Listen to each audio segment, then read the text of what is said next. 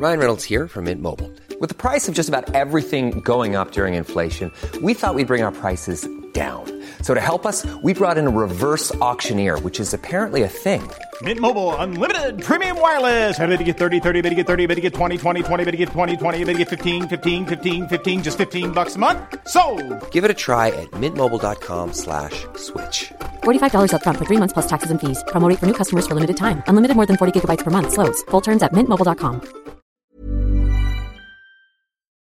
این قسمت رو تقدیم می کنم به یاد و نام کشته شدگان افغانستانی پرواز 752 هواپیمایی اوکراین و بازماندگان اونها. سکینه احمدی، متحر احمدی، محسن احمدی، مهدی تاجیک، مهدی رضایی، مهدی محمدی، شهرام تاجیک، زین العابدین سعادت، حسین رضایی، رحیم کابل و کسانی که در مرگ هم قریب و متعلق به کشور دیگری بودند.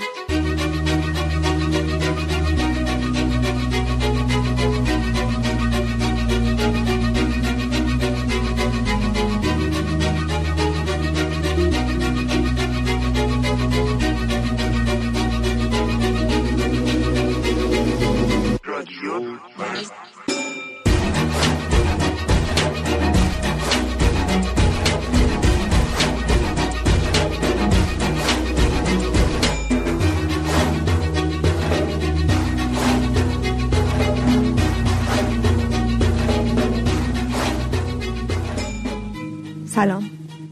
این 17 همین قسمت رادیو مرزه.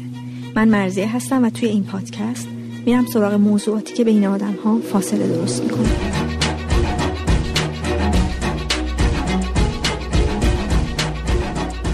این قسمت درباره افغانستانی تبارهای ساکن ایرانه.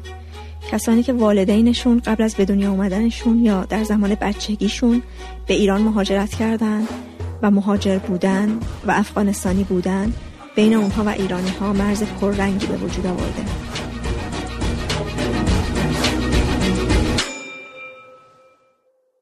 تو این قسمت رفتم سراغ فرزندان مهاجران افغانستانی نسل دوم مهاجران که یه وقت خیلی کوچیک بودن همراه خانواده به ایران مهاجرت کردن یعنی که اصلا در ایران به دنیا آمدن. به چند دلیل رفتم سراغ نسل دوم مهاجران. اول اینکه زمانی مهاجرت انجام گرفته که اونا اختیار و حق انتخابی در این مورد نداشتن. دوم اینکه دوران کودکیشون رو اینجا سپری کردن اینجا بزرگ شدن. اما تابعیت ایران رو ندارن و همچنان افغانستانی محسوب میشن و کمتر کسی اونها رو یک ایرانی می‌دونه. همونطور که می‌دونیم بیشتر مهاجرت افغانستانی ها به ایران در دهه 60 انجام شده. به دلیل جنگ های داخلی که در افغانستان وجود داشته و حمله شوروی. و بیشتر افغانستانی ها هم که به ایران مهاجرت کردن از نژاد هزاره هستند که نژاد در اقلیتی در خود افغانستان محسوب میشه.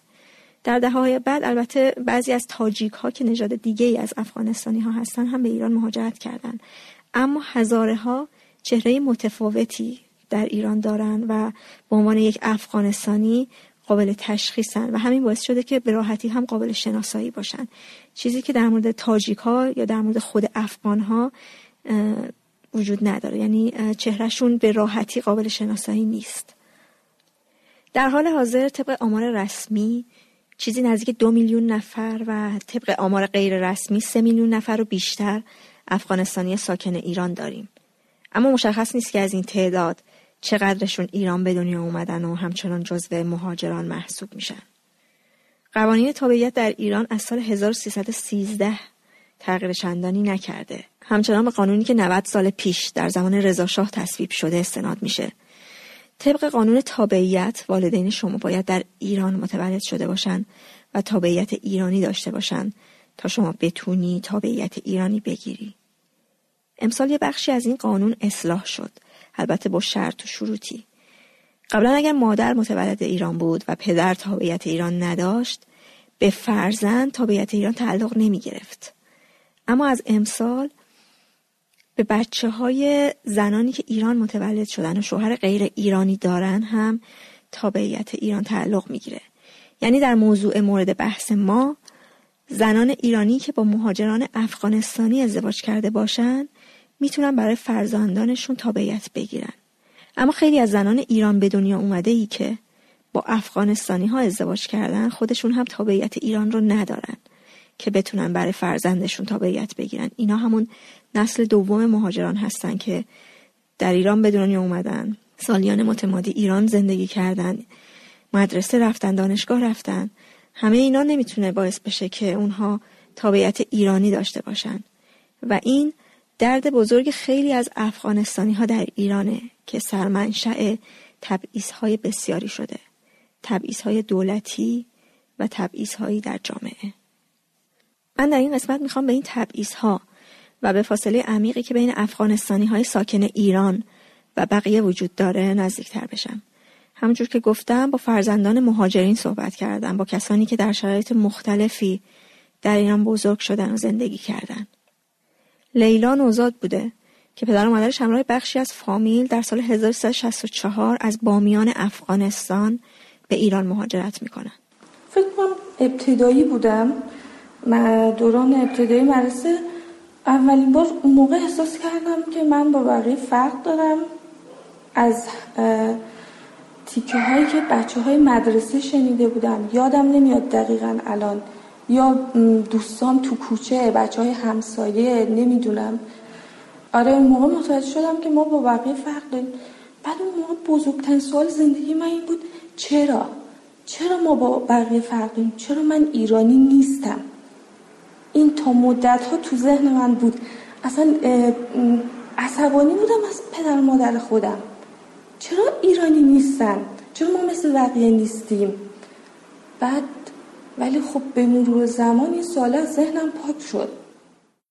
افغانستانی ها در ایران کارت های اقامتی دارن که اولین بار از هر شهری گرفته باشند دیگه فقط باید در همون شهر سکونت کنن و سکونتشون در شهر دیگه غیر قانونی محسوب میشه. کارت اقامت لیلا هم با چنین مشکلی مواجه بوده و برای همین برای تحصیلش در مدرسه سختی های زیادی تحمل کرده. ببین ما تو دهه شست یک مدرک شناسایی به ما داده بودن که مدت دار نبود یعنی زمانی نزده بودن. من کلاس پنجم اول راهنمایی چهارم ابتدایی سوم ابتدایی به خاطر اینکه ما تو یکی از روستاهای اطراف شهر ری بودیم که اونجا می‌شد جز استانداری تهران. ولی چون کارت من مال ورامین بود خیلی مشکل ایجاد شد برای من تو دوران ابتدایی. سه سال پشت سر هم سوم چهارم پنجم برای امتحانای آخر سال که اون موقع سه سلسه بود من می‌رفتم ورامین خونه یکی از آشناها. اونجا یعنی بعد امتحان می‌دید؟ آره. یادمه که پدرم منو می‌برد اونجا بعد خورداد و تقریبا اونجا بودم بعد یا یادم نمیاد الان دقیقا ولی یک سال یا دو سال من مستمع آزاد میخوندم. این قضیه مستمع آزاد خیلی رومخه. مستمع آزاد به من می‌گفتن تو می‌تونی مستمع آزاد بخونی ولی خب امتحان نمی‌گیریم. ولی می‌تونی بشی سر کلاس. چرا مستمع آزاد باید به خاطر همین قضیه مدارک و اینا. مدارک شناسایی اینا که میگم فرق داشت شهرستان به شهرستان فرق می‌کرد. می‌گفتن که نمی‌تونی مثلا دانش آموز اصلی باشی. باید مثلا تو همین شرایط مستمع آزاد اگه می‌خوای بمون. بعد امتحان آخر سال من می‌رفتم یه جای دیگه امتحان می‌دادم. اون موقع خوب دنیای بچگی درک نمی کردم که این مستمع آزاده چقدر تحقیر داره چقدر توهین داره توش که من مثل بقیه نیستم شرایطم مثل بقیه نیست. من یادمی که انشا می نوشتم بعد یا املا می نوشتم معلم به هم نمره ای نمی‌داد میشنید می‌گفت آفرین خوبه یا برگر رو نگاه می‌کرد و چیزی نمی نوشت یا گاهی بعضی معلم یه نمره تون برگه می نوشتن ولی تو دفتر خودشون ثبت نمی کردن اینو قشنگ یادم که با همون بچگیم حواسم بود که ثبت نمی کردن چون من دانش آموز اصلی کلاس نبودم. بعد یادمه که بچه ها هم کلاسی هم مثلا می‌گفتن خوش بالت که تو امتحان نمیدی. موقعی که امتحانای اصلی می‌شد مثلا من میشستم نگاه می‌کردم بقیه امتحان می‌دادن. هیچ وقت شده که شما افغانستانی بودن خودتون رو پنهان کنید؟ من نه. ولی دیدم که اتفاق افتاده. دوستای تاجیکم که ظاهر از نظر ظاهر خب شبیه ما نیستن. تقریبا شبیه شما. و خب اگر لحجه ایرانی داشته باشه که دیگه اصلا شاید منم تشخیص ندم که اون ایرانیه یا نه. تو مدرسه آره دیدم که این اتفاق افتاد تو دبیرستان. یه بار منو از کلاس صدا کردن. گفتم برو دفتر کارت دارن بعد پشت در دفتر که وایستادم دیدم که چند تا از بچه های دیگه هم اومدن که من تا قبل از اون فیلم کردم اونا ایرانی هن. تاجیک بودن و همه جام هیچ وقت اسمی از افغانی بودن خودشون نمی آوردن آره یا حتی از تم خودم هزاره بودن ولی تو بیرون یا حالا هر جایی که ازشون میپرسیدن گفتن که ما مشهدی هستیم. به منم بارها بارها گفتن که تو مشهدی هستی گفتم که نه من مشهدی نیستم افغانیم. یا تو سفرهایی که رفتم شهرستان های مختلف به من یا خواهرم گفتن که چینی هستید یا کره هستید. گفتیم نه ما افغانستانی هستیم یا افغانی هستیم حالا هرچی یه جا خب از خودم ناراحت شدم. تو شیراز خیلی پیش اومد که اتفاق افتاد به همون گفتن که شما چینی هستید شما چینی هستید بعد انگار که یک لحظه از ذهنم گذشت که خوشم اومد از این قضیه. که منو افغانی نمی‌دونن منو چینی می‌دونن. بعد بعدا که به اون قضیه فکر کردم از خودم ناراحت شدم. چرا؟ چرا؟ چرا از چیزی که هستی واقعا یک, یک لحظه حتی فکر کردی که خجالت آوره؟ لیلا بعد از وقفه 6 ساله که تو تحصیلش میفته تو مدرسه بزرگ سالها به تحصیل ادامه میده. دیپلم می‌گیره و میره دانشگاه حقوق می‌خونه. اما درس خوندن باعث نمیشه که شغلی غیر از کارگری ساده یا دستفروشی پیدا کنه. به دلیل اینکه قانونی وجود داره که کار افغانستانی ها رو فقط توی یه مشاغلی مجاز می‌دونه. البته از هر شهر به شهر دیگه این فکر می‌کنم متفاوت باشه. مشاغلی که عمدتا بهشون میگن کارهای شاق. بذارید از رود لیستش بعضیشون رو بخونم گشبری و آهکبری آجرپزی چاهکنی و حفاری سنگبری کارگر کشاورزی مرغداری و دامداری مشاغل کشتارگاهی مثل روده پاک کنی و جمعآوری زایات و این چیزا. کارگر امهای زباله کارگر بازیافت مواد شیمیایی کارگر تخریب ساختمان کارگر مکانیک و تأسیسات و باغبان. فهرستش رو می‌تونید سرچ کنید ببینید. یعنی جز کارگری که کارهای اکثرا یدی انجام میده افغانستانی ها مجاز به داشتن شغل دیگری نیستن. نمی‌دونم سیزده سالم بود چارده شاید کمتر. یادمه که چون عموی من دست فروشی می‌کرد از خیلی سال پیش دست فروشی می‌کرد یعنی از جوونیاش. من یادمه که تو بازار شهری چی بودم؟ خودکار میفروختم. آره. یا جارو فروختم. تو از اون سن دست فروشی کردم ولی خب اکثرا کارایی بعد از اون که خب سنم بالاتر رفت و شرایط خانواده خب اجازه نمی‌داد که دیگه اون کارا رو بکنم.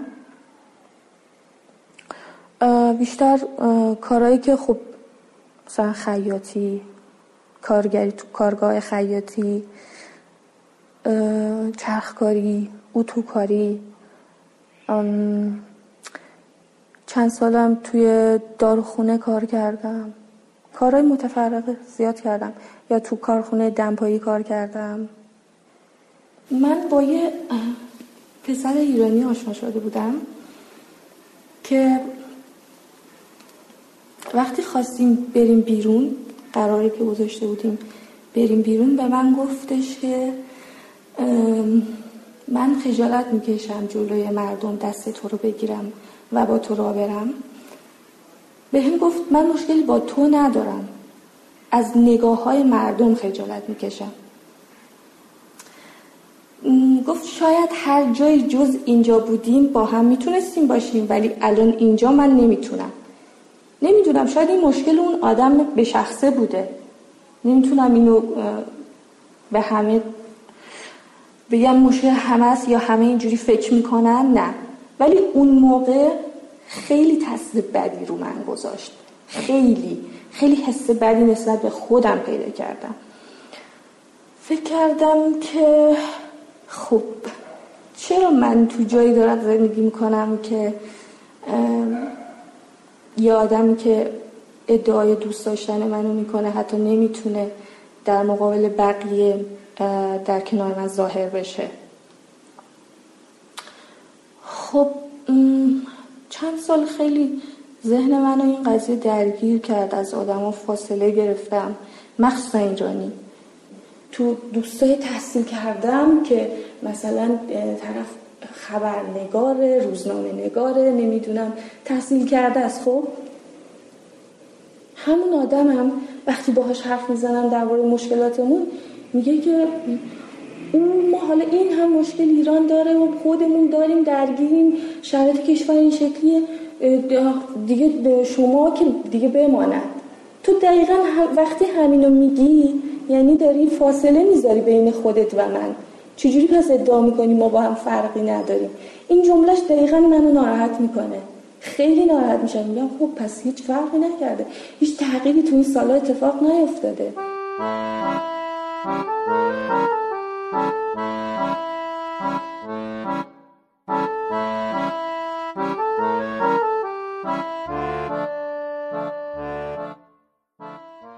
رحمان دهه هفتاد تو ایران به دنیا اومده. اونم خانوادش به دلیل جنگ دهه شست به ایران مهاجرت کردن. اول ساکن کرمان میشن و بعد میان کرج. رحمان تجربه تحصیل توی یه مدرسه خودگردان هم داره. توی یه سالهایی برای تحصیل فرزندان افغانستانی ها سال به سال بخشنامه می اومده به مدارس. بعضی وقتا چند ماه از شروع سال تحصیلی میگذشته و هنوز بخشنامه ای در کار نبوده و بنابراین مدارس اینا رو ثبت نام نمی‌کردن. اون زمان توی محله ما یک خانواده ای بود که سه تا دختر داشتن. این سه تا دختر یکیشون دانشگاه می‌رفت اون موقع و دو تا دیگه هم در سطح دبیرستان بودن. آن نمی‌دونم چه سالی. بعد اینها داخل خونهشون همون سالی که خیلی از افغانستانی نتونستن برن مدرسه دانش آموزای افغانستانی که نتونسته بودن برن و خودشون تدریس می‌کردن با کتابای دست دومی که حالا پیدا کرده بودن از هر جایی. از سال بود مثلا. جا کجا کار تو خونه خودشون؟ داخل خونه خودشون. و بدون اینکه مثلا شهریه دریافت کنن یا اینکه نه از ما شهریه دریافت نکردن. چند نفر توی مثلا یک کلاس بودین؟ ما چهار نفر بودیم داخل کلاس پنجم. دو تا دختر دو تا پسر. و در کل حدودا پنجاه نفر می‌شد. بیشتر مثلا کلاس اول ابتدایی خیلی زیاد بود. یعنی اونا کمکی از جایی دریافت می‌کردن یا اینکه نه؟ اصلا هیچ کمکی دریافت نمی‌کردن. چون خودشون هم نمی‌تونستن برن مدرسه اون سال. خب بیکار بودن. رحمان برخلاف لیلا که می‌گفت آزارهایی که تو دوران مدرسه دیده اونقدر پررنگ نبوده که یادش بمونه دوران دبیرستان رو بدترین دوران زندگیش می‌دونه. دوره دبیرستان خیلی سخت بود. ما بیشتر نه اینکه مشکلی داشته باشیم از طرف نهادهای دولتی مثل کارت اقامتمون اینا. بیشتر معلم و مثلا اون کادر مدرسه بودن که مثلا ما باشون مشکل داشتیم. مثلا مشکلاتی داشتیم ما یه معلم فیزیک داشتیم اون محله که ما بودیم خب بیشتر آذری زبان بودن. و منم ترکی بلد نبودم صحبت کنم. یه معلم فیزیک داشتیم میمد سر کلاس به ترکی درس می‌داد. و من یه روز بهش گفتم آقا من اصلا متوجه نمیشم شما چی میگید. میشه به فارسی درس بدید؟ و برگشت به همین سراحت به من گفت نه نمیشه. برو ترکی یاد بگیر. و من از ترس شنیدن همین جمله دوباره از, از مدیر یا نازم هیچ وقت نرفتم به اونا بگم که آقا این کلاس این معلم داره تو کلاسش به زبان ترکی درس میده. من هیچ متوجه نمیشم. اون سال فیزیک من نصفش خودمون یاد گرفتم. نصفش هم رفتم کلاس های خصوصی. بعد تو همون دبیرستان ما کلا 4 5 نفر افغانستانی بودیم. هر سه شنبه حتی نه هر هفته ولی خب تقریبا هر هفته. یه ماشین پلیس می اومد دم در وای میستاد و ما رو میشناخت. ما 4 5 افغانستانی که تو مدرسه هستیم. سوار ماشین می‌کرد. می‌رفت می‌رفتیم کل پا، کل پاسکا رو سرمون تمیز می‌کرد. مثلا زمین تی میکشیدیم دستشویی تمیز می‌کردیم ماشینا رو میشستیم علفای هرز باغچه رو میشستیم میکندیم. مثلا یه روزی من یادمه فکر کنم بهار بود اردی بهشت فکر کنم آخرای مدرسه. اومد دنبالمون ما رو برد اونجا. خب تقسیم وظایف می‌کرد. یکی می‌رفت زمین تیم کشید یکی ماشین میشست. و منو گفت برو علفای باغچه رو بکن. باغچه هم که نبود. جنگل آمازون. علف داشت همقد خودم. و هیچی به من نداده بود. نه یک کارتکی نه یک چاقویی هیچی. من اون روز انقدر با دست علف کندم که کف دستم زخم شده بود. تا چند وقت قاشق نمی‌تونستم دستم نگه دارم. آخه با چه توجیهی این کار می‌کردین یعنی شما مقاومتی نمی‌کردین ما فرار می‌کردیم بعضی وقتا ولی وقتی میگرفتنمون می‌رفتیم زیر بار کتک. چششو میبست می‌زد. چپ و راست چک و لغت حالا و ما رو از این میترسوند که اگه این کارا رو نکنید ما شما رو میفرستیم اردوگاه اسکرآباد. و ما رو از اونجا میترسوند دیگه اصلا اردوگاه اسکرآباد بین مهاجرین افغانستانی واقعا مثل یک هولوکاست میمونه.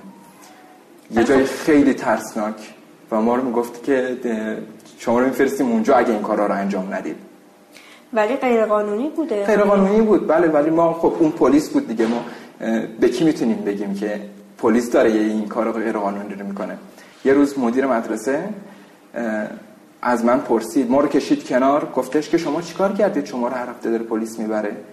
دیگه من اومدم گفتم خدا رو شکر یکی اومد از اون پرسید چرا شما رو داری پلیس گفتم منم شروع کردم اونجا روزه خوندن دیگه گفتم که ما چون افغانستانی ما رو می‌بره اونجا سرمون کار می‌کشه. بعد مدیر مدیر مدرسه گفت آها من فکر کردم شما کاری کردید هیچ بر سر کلاستون. همین. شما به خانواده نمی‌گفتین؟ من من هیچ وقت به خانواده موضوع رو نگفتم. چرا به فکر می‌کنید کردید که مثلا ناراحت میشن و یه رنج مضاعفی دقیقا. چون کاری از دستشون بر نمی اومد و فقط بیشتر ناراحت می‌شدن. با اون دوستاتون صحبت می‌کردید در مورد این قضیه؟ بله با اون دوستانم صحبت می‌کردیم. ولی خب آش کشک خالی شده بود واسه ما دیگه. میخوردیم پامون میخوردیم پامون اگه نمی‌رفتیم کتکشو باید میخوردیم هفته بعد. یه پلیسای ثابتی بودن یا اینکه تغییرم می‌کردن؟ یعنی سرباز تغییر می‌کردن پلیس ثابت بودن کسی که درجه دار بود میومد بعد فقط شما از مدرسه میمون مثلا یا از مدارس دیگه هم کسایی بودن که میومدن یه با ما آشنا شده بود. اسم ما رو می‌دونه تا و میومد می‌برد یادتون اولین بار که این اتفاق افتاد؟ چی شد این اتفاق افتاد یا نه؟ یادتون نمیاد چرا دقیقا یادم میاد اولین بار ما از مدرسه اومدیم. اون روز ولی اولین بار سه شنبه نبود. اول هفته بود. بعد دیدم یه ماشین پلیس وایساده دم در ما دم در مدرسه و یه سرباز ما رو صدا کرد. دم در مدرسه وایساده بود که هرچی افغانستانی میاد بیاره دیگه. و خب ما چهار نفر بودیم همون چهار نفرمون گرفت و اومد به اون گفتش که مدرکتون هست کارت آمایشتون هست پیشتون. ما گفتیم نه خب ولی ما داریم از مدرسه میایم بیرون خودت می‌بینی. پس حتما یعنی کارت آمایش داریم. بعد سنمون رو پرسید و اینا گفت سوار ماشین بشید بریم. ما گفتیم چرا؟ گفت کارت آمایشتون همراهتون نیست. ما رو برد پاسکا و دیگه دم دستگاهشو داد دستمون. یه تیو بفرما اونجا که دستشویی باید تمیز کن تحقیر نمی‌کردن ما رو توی پاسکا یا مثلا حتی افغانی خطاب نمی‌کردن به اسم صدامون می‌کردن. واسه اونا یه جوری شده بودیم که یه انگار یه نظافتچی هفتگی وظیفش بیاد اینجا اینجا رو تمیز کنه. تو پاسگاه اصلا ما رو تحقیر نمی‌کردن که یا افغانی صدامون کنن یا فقط میترسوندنمون. یه دو سه بارم بیشتر نترسوندنمون که ما از یه اعتراضی نکردیم. یک بار یکی از بچه ها اعتراض کرد و خیلی کتک خورد تو پاسگاه. اون موقع خوب سنمون کم بود 16 سالمون شد ترسیده بودیم دیگه. رحمان 7 سال پیش وقتی که 18 ساله بوده پناهنده سوئد شده. الان ساکن اونجاست و در سفرش به تهران بود که من دیدمش. من وقتی رفتم سوئد تازه دبیرستان رو شروع کردم از اول دبیرستان رو شروع کردم خوندن و معلم ریاضیمون یک خانم ایرانی بود که حالا اسمش میگم بعدم پاک کنیم بود اسمش. و ایشون ایرانی بود و 20 سال توی سوئد زندگی می‌کرد و الان معلم ریاضی شده بود توی دبیرستان. خب اون کلاسی که ما بودیم دو, دو نفر افغانستانی بودیم. دو نفر فارسی زبان که همون هم افغانستانی بود. و بقیه سوئدی و حالا از ملیت های بقیه ملیت هم بودن. این خانم معلم ریاضی اومدن به ما گفتن که من فارسی بلدم ولی اجازه ندارم توی کلاس با شما فارسی صحبت کنم. باید سوئدی صحبت کنم حتما. اینو بیرون کلاس به ما گفت. یه روزی کلاسمون داشت تموم شد و همینطور میز بود. چند تا آشغال نوشیدنی و ردبول بود. بعد کیک و اینام روی میز بود. بعد ایشون برگشت رو به ما دوتا گفتش که آشغالاتون از رو میز به فارسی. گفت آشغالاتون از رو میز جمع کنید که جلوی این سوئدی ها زشته. میگن این مهاجرا مثلا کسی با آشغالشون زرن نیست بعد من برگشتم بهشون گفتم به سوئدی. گفتم این آشغالا واسه ما نیست. این آشغالا واسه همین سوئدی هست و شما چرا اومدی به فارسی همچین حرف رو به من زدی؟ شما مگه نگفتی من اجازه ندارم توی کلاس فارسی صحبت کنم؟ چرا الان اومدی به فارسی به من گفتی این آشغالات از روی میز جمع کن؟ در حالی که این آشغال اصلا برای من نیست. و بهش گفتم که اون تفکری که شما نسبت به افغانستانی ها دارید با که شما 20 سال توی سوئد زندگی می‌کنید هنوز اون تفکر رو نسبت به ما دارید. چون ما دوتا افغانستانیم شما فکر کردید این آشغال واسه ماست روی میز. و اونم اونجا دیگه شروع کرد صحبت کردن و ورشد گفت من نه من منظورم این نبود. و من از سر کلاس رفتم بیرون توی دفتر مدیر و این قضیه رو واسهشون تعریف کردم و شرایط افغانستانی ها تو ایرانو و گفتم که تا ایشون داخل مدرسه هستن من دیگه مدرسه نمیام و اگه ایشون اخراج نکنید میرم اداره پلیس و ازشون شکایت می‌کنم. به جرم نجات پرستی. و من چند روز نیومدم مدرسه. مدیر به من زنگ زد و گفتش که بیا برای تو یک معلم ریاضی دیگه گرفتیم. ایشون داخل مدرسه موند اما برای من یک معلم ریاضی دیگه گرفتن. ولی خب کریسمس همون سال به من زنگ زد ایشون. منو خونش دعوت کرد. من نمی‌خواستم برم ولی خب خیلی اصرار کردم. گفتم وقت ندارم. گفت با ماشین میام جلو درت. منو برد خونهشون خب غذا پخته بود. اصلا غذا درست کرده بود برای اون شب کریسمس و یک قاب عکس آورد پیش من. عکس پسر جوون بود. گفت این پسر منه. دو سال پیش توی فلان دریاچه غرق شده. گفت به خاک همین بچم قسم منظور من اون چیزی که تو فکر می‌کنی نبود اون روز. بعد به یک قاب عکس دیگه هم اشاره کرد گفت ایشون شوهرمه. پنج سال پیش سکته کردن. می‌خوای به خاک اونم قسم بخورم که منظور من اون چیزی که تو فکر می‌کردی نبود. بعد منم بخنده شوخی گفتم قسم بخور. ولی ولی اون روز من حرفش رو باور کردم و فکر کنم ساعت 9 شب اینا دخترش اومد. با شوهرش شوهر دخترش افغانستانی بود. و من دیگه واقعا نمی‌دونستم چی بگم. گفتم خب اون برخوردی که اونجا شما داشتید و فارسی صحبت کردید قبلش هم گفته بودید من تو کلاس فارسی صحبت نمی کنم. واقعا من فکر می‌کردم که من شما به خاطر اون دلایلی که حالا توی ذهن خیلی از ایرانی ها هست این حرف رو من زدید.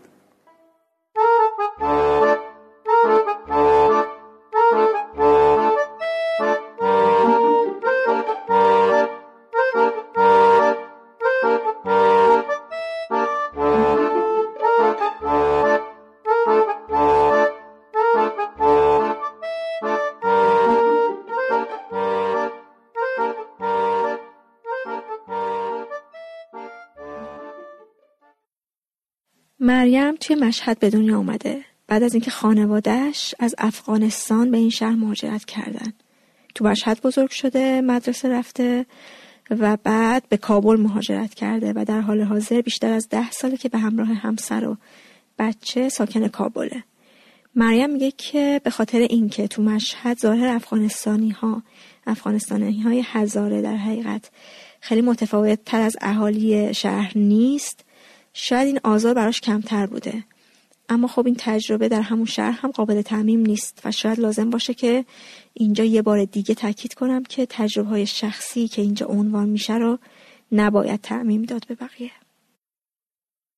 من دوست نداشتم کسی بدونه تو دبستان چون می‌دیدم کسایی که مشخصه که مثلا از افغانستان هستن بچه ها گاهن اذیت می‌کنن یا مثلا رفتار خوبی ندارن و اینا. من نمی‌گفتم. بعد از اون توی راهنمایی یعنی هر هرچی جلو رفت اوضاع بهتر شد. می‌دونی الانم مثلا من نگاه می‌کنم خواهرزادام برادر خواهرزادام که البته اونجا کمتر برادرزادام و اینا اینا خیلی راحت ترن با این قضیه که ما مثلا ایرانی نیستیم. اون موقع جو به نظر من خیلی بد بود. خیلی دید بدی وجود داشت نسبت به افغانستانی. ولی خب من فکر کنم من جز معدود کسایی بودم که این مشکلات رو نداشتم. منتها خب میشنوم از مثلا حتی الان اقواممون که شهرهای کوچیکتر هستن توی خود ایران همین یکی دو سال پیش شاید. الان حتی مثلا کلاس پنجم کلاس چهارم ترک تحصیل می‌کنن به خاطر آزاری که می‌بینن تو مدارس. نمی‌تونن تحمل کنن نمی‌تونن ادامه بدن. ول می‌کنن مدرسه رو. مریم هم به خاطر اجازه برای تحصیل که بعضی وقتا دیر به مدارس می‌رسیده یه سال نرفته مدرسه. اینطوری نبود که شما چون کارس داری مجاز به تحصیل باشی. هر سال باید اجازه گرفته می شده برای تحصیل برای همون سال. با وجودی که اقامت داری یا کارت داری باید این اجازه گرفته می شده و این اجازه هم اینطوری نبوده که حالا یک زمان مشخصی داشته باشن هر موقعی می‌تونسته بیاد. وقتی مدارس می‌رفتن برای ثبت نام می‌گفتن که خب نیومده هنوز بخشنامش نیومده. خیلی وقتا حتی از مهر میگذشت و هنوز این اجازه صادر نشده بود. و خب دیگه منتظر منتظر حالا انگار اون سال اصلا کلا نیومده. این اجازه تا حدود سه چهار ماه بعد از شروع سال تحصیلی. بعدش هم که خیلی از مدارس اصلا ثبت نام نمی‌کردن. مثلا مدارس فنی حرفه‌ای مطلقا مهاجر رو ثبت نام نمی‌کردن. یا حتی خیلی وقت سلیقه ای بوده. مدیر دوست نداشته که مثلا دانش آموز افغانستانی توی مدرسهش داشته باشه. ثبت نام نمی‌کرده. کسی هم حالا دستش به جایی بند نبوده.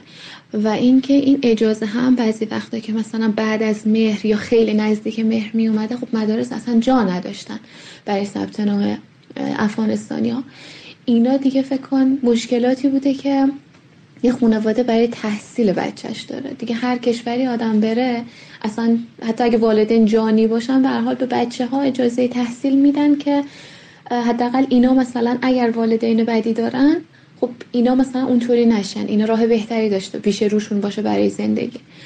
ولی خب این چالش هر ساله ثبت نام بچه ها برای مدرسه بوده. حالا علاوه بر اون هزینه هم که گرفته می شده حتی تو مدارس دولتی. از مریم خواستم که درباره کارت های اقامت که هر دوره ای چطور بوده توضیح بده. اول اول نمی‌دونم کارت آبی چیزی شنیدی یا نه. اصطلاحا بهش می‌گفتن کارت آبی بعد یه کارت کوچیک خیلی زشتی بود. آبی رنگ روشم اینطوری کجکی نوشته بود که کارت مخصوص آوارگان افغانی. اصلا هم اسمش هم چیز بدی بود. آخه آواره دیگه. حالا مثلا چه می‌دونم. ماجری پناهنده چیزی. بعد از اون عوض شد یه طرح دیگه بود. کارتای سفید گنده بود.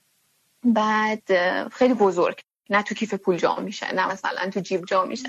مثل پوشه باید دستت گرفتی ور بردی بعد با اون کارت تو واقعا هیچ کاری نمی‌تونستی بکنی. اصلا تو خیلی از شهرها نمی‌تونستی زندگی کنی. توی نمی‌دونم یه خونه نمی‌تونستی به نام خودت داشته باشی. ماشین نمی‌تونستی داشته باشی. گواهینامه نمی‌تونستی بگیری.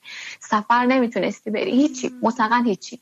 فقط بودی دیگه. همونجا که بودی بودی. بعد از اون یه مدتی اومدن گفتن بیاین کارتا رو تحویل بدین به جاش پاسپورت بگیرین. اون همون ساله بود که من رفتم دیگه از ایران. بعد اومدن گفتن اینا رو بدین پاسپورت به جاش بگیرین. با پاسپورت خب شما می‌تونین سفر برین می‌تونین مثلا حالت قولنامه ای چیزی رو به نامتون بکنین و مثلا این حالا سهولت ها رو داشت دیگه.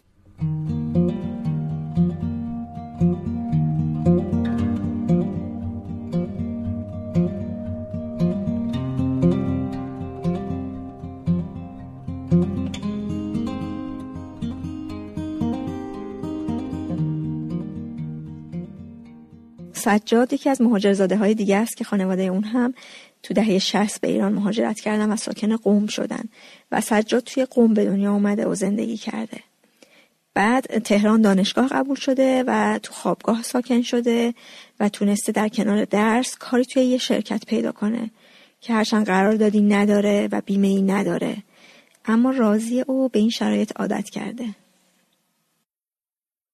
تو همون سال ابتدایی و راهنمایی من یادمه که مثلا توی دهه فجر سری مسابقه و برنامه و اینا میذاشت مدرسه. مثلا تو تیم فوتبالا مثلا بچه های افغانستانی رو ثبت نام نمی‌کردن. تو تیمایی که مثلا این کلاس مثلا هر کلاس یه تیمی می‌داد. مثلا یه مسابقه بین مدرسه برگزار می‌شد بهش می‌گفتن کاپ دهه فجر مثلا. یا مثلا معلمایی که می‌خواستن گروه سرود اینا از بین بچه ها انتخاب کنن خیلی نمی اومدن سمت بچه های افغانستانی. حالا من یه خاطره در این مورد همین الان به ذهنم رسید که اون موقع من خیلی ناراحت شدم از این اتفاق. من یه جا کلاس قرآن می‌رفتم. خب من خانواده خانواده مذهبی بود شهر قم شهر مذهبیه. یه جا کلاس قرآن می‌رفتم مثلا یه 15 تا 20 تا اینا بچه نوجوان و اینا بودیم. دوره راهنمایی بود. توی قم توی چیزی. چی گفتم بهش دارالقرآنی. بعد مسئول دار قرآن ما خب یه آدمی بود که خودش حافظ قرآن بود خیلی آدم مذهبی بود. برخوردش هم واقعا با ما بد نبود یعنی حداقل در ظاهر هیچ, هیچ چیزی نشون نمی‌داد. ولی مثلا یه گروه برای یه برنامه توی مسجد اون محل می‌خواستن بچه های دار یه تواشیحی رو اجرا کنن. و مثلا ما از بین اون 15 20 نفر شاید 5 6 تا اون افغانستانی بودیم. من خودم بودم و مثلا چهار نفر که اصلا دوستای خودم بودن همه بچه با هم رفته بودیم. بعد مثلا این برای گروه تواشیه اون استاده به هیچ کدوم از ماها نگفت که همچین برنامه ای هست. و خب همش از بین بچه های دیگه انتخاب این تقریبا 6 7 نفر بودن. فقط دو سه نفری که دیگه مثلا خوندن با صوت و بلد نبودن تو اون گروه نبودن. و مثلا بعدش که من اینو فهمیدم یعنی ما بچه ها هممون تا اون شب مراسم خیلی اینو نفهمیدیم. چون تمرین ها مثلا بعد کلاس بود.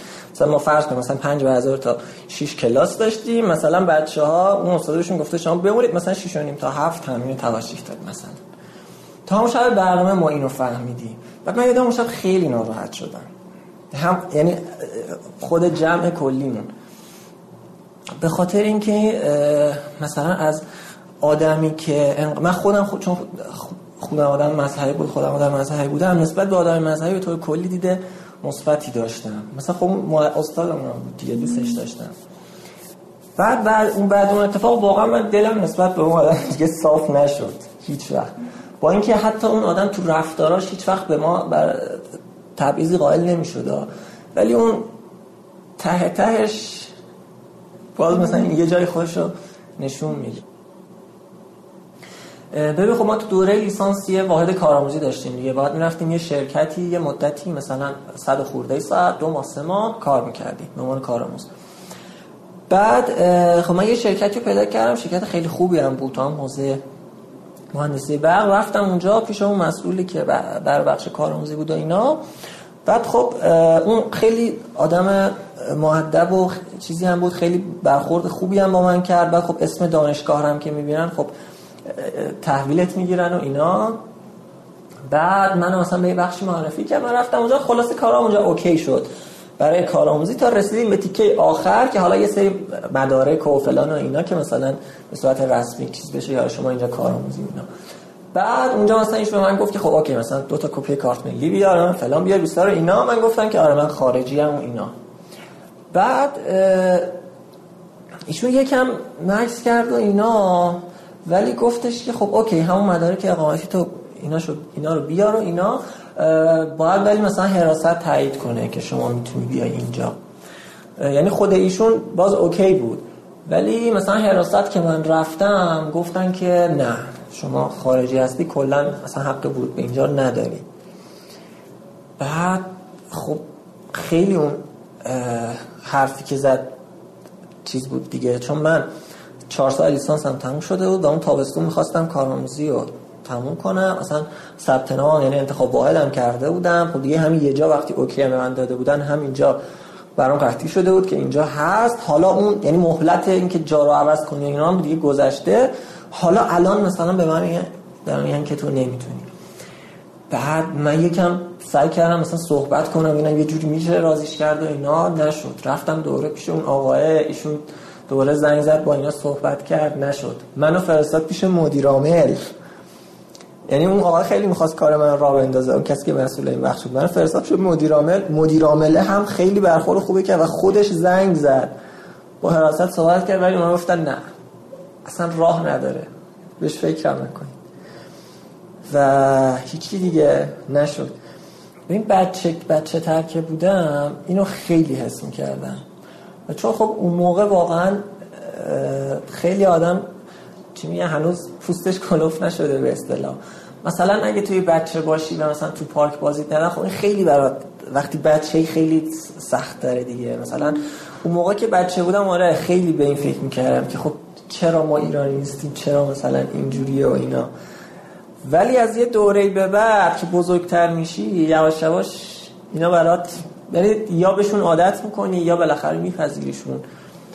ولی خب مثلا الان که من 25 سالمه واقعا اینا همش برام حل شده است. این چندین سال در واقع از 20 20 خورده سالگی که یکم دیگه بزرگتر شدم این موارد واقعا برام حل شده است. یعنی اینو پذیرفتم که خب اوکی من یه تفاوتی با این آدما دارم و خب این تفاوت هم یه سری نتیجه هایی داره که نتیجهش ایناست. من اینا رو پذیرفتم. با این قضیه اوکی هم به خاطر همین حالا شاید ناراحتم بکنه بعضی وقتا یه سری چیزایی. ولی اونجوری نیست که بشینم خیلی قصه بخورم و اینا. اینا پذیرفتم دیگه همینه دیگه کاریش نمیشه کرد. ولی یادم بچه که بودم خیلی اینو از خیلی چیزا اذیتم می‌کرد. این چیزی که میگه بود مثلا تو پارک بازیت ندم آره این اتفاقا که زیاد میاد یعنی کامل طبیعیه. از طرف خود بچه ها یا مثلا والدینشون صرف خود بچه ها آره. خود بچه ها که خب اون هم از طریق والدین بهشون چیز میشه دیگه بهشون اعلام میشه.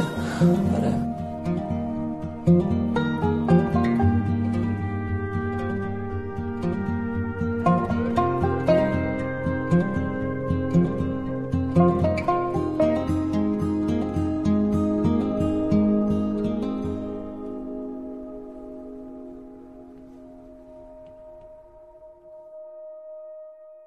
از بچه ها یه آیه قرآن نوشته بود و بعضیش نوشته بود که به عنوان ترجمه آیه که افغان آیه پس فطرت بروید و گم شوید در جهنم و عذاب کارهای افغانیوار خود را ببینید. نم سوره فلان آیه فلان.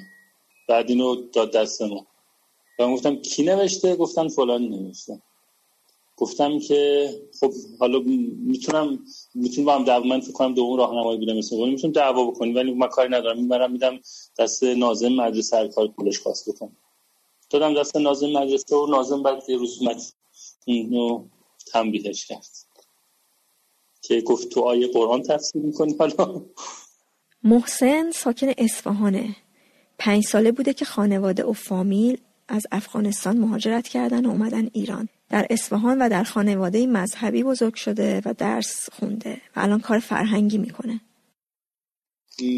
توی سالهای مدرسه به زعم من مثبتی بود. خب یک مسئله اینه که من خب از ما از سید هستیم. قیافمون خیلی به اون افغانستانی های هزاره که معمولا راحت شناسایی میشن نمی‌خورد. خیلی توی فاز اول شناسایی نمی‌کردن و خیلی مثلا چون معمولا این چهره خیلی توی این رفتارهای نژادی مهمه مثلا توی ایران. معمولا ما کمتر صدمه دیدیم نسبت به خیلی از افغانستانی های دیگه. یک دلیلش همین مسئله چهره است. و خیلی دیگه سراغ دارم که خب خیلی بیشتر از ما هم تحقیر شدن هم توهین شدن و صدمه دیدن. محسن تعریف می‌کنه که تو دوره فعلی و افغانستانی ها تو اصفهان چندان بد نیست اما دوره ای بوده که خیلی آزار دیدن. یه مقطعی زمان آقای احمدی نژاد تو اصفهان مدیر کلی بود که بله واقعا میشه گفت اصفهان رو برای مهاجرین جهنم کرده بود. و خب رفتارهای خلاف خارج عرف و حتی شاید بشه گفت چون من خب روی قوانین تسلط ندارم خارج قانون برای اینکه مهاجرین رو آزار و اذیت ببینن اعمال می‌شد. اون مقطع واقعا مثلا یه قسمش در موضوع کاره. خود قانون کار میگه که مهاجرین افغانستانی توی یک سری مشاغل خاص به اونان با موضوع مشاغل شاقه قانون مشخص کرده بود. می‌گفت تو این هیته شغلی می‌تونن کار بکنن که مثلا کارگری سنگوری نمی‌دونم چاهکنی روده پاک کنی نمی‌دونم بلوکزنی یه سری کارهایی که معروف به مشاغل شاق. بعد خب مهاجرین توی اصفهان اکثرشون در کنار حال سنگبری و کورهای آجرپزی غیر از این بیشتر رو مثلا توی خیاطی کیفتوزی توی این مشاغل فعال بودن.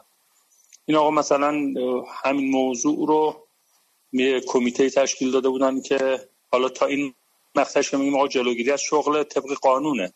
و حالا اینکه قانون ایراد داره یا نداره محل بحث ما نیست. این که حالا چون صحبتتون روی این موضوع این عملا یه کمیته تشکیل داده بودن این کمیته بدون اینکه ضوابط قضایی رعایت بکنه. مثلا می‌رفت پشت در خونه قبلا شناسایی شده بود که مثلا دو تا سه تا پای چرخ خیاطی توش. از بالای در میپریدن داخل بدون که در رو بزنن یا مجوز حالا نمی‌دونم اگه مجوز کلی تهیه کرده بودن من خبر ندارم ولی مجوزی که اختصاصا برای ورود به این خونه باشه نداشتن. مطمئنم. وارد خونه می‌شدن از بالای در میپریدن و حالا اون خانواده شوکه که چه اتفاق افتاد و مرد خانواده رو به جرم اینکه دو تا پای چرخ خیاطی تو این خونه هست بازداشت می‌کردن و گاهن یا دیپورت می‌شد یا ممکنه بعد از یه چند مدت بازداشت ازش یه سری چیزایی می‌گرفتن التزامات که نهایتا شما دیگه حق ندارید این فضا کار کنی و آزادش می‌کردن.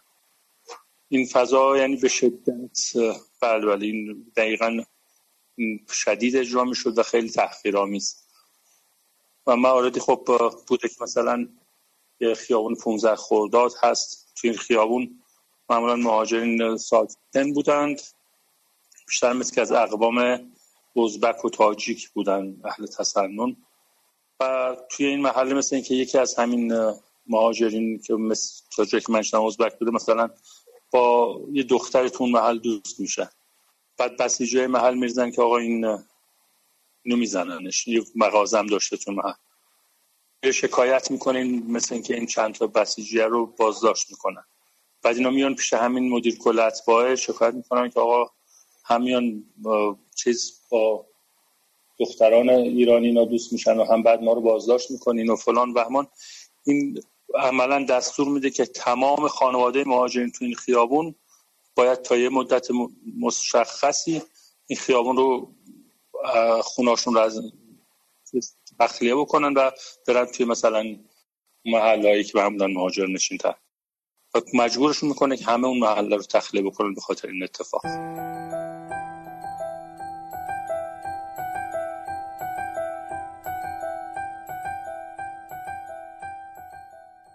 ما داریم صحبت می‌کنیم.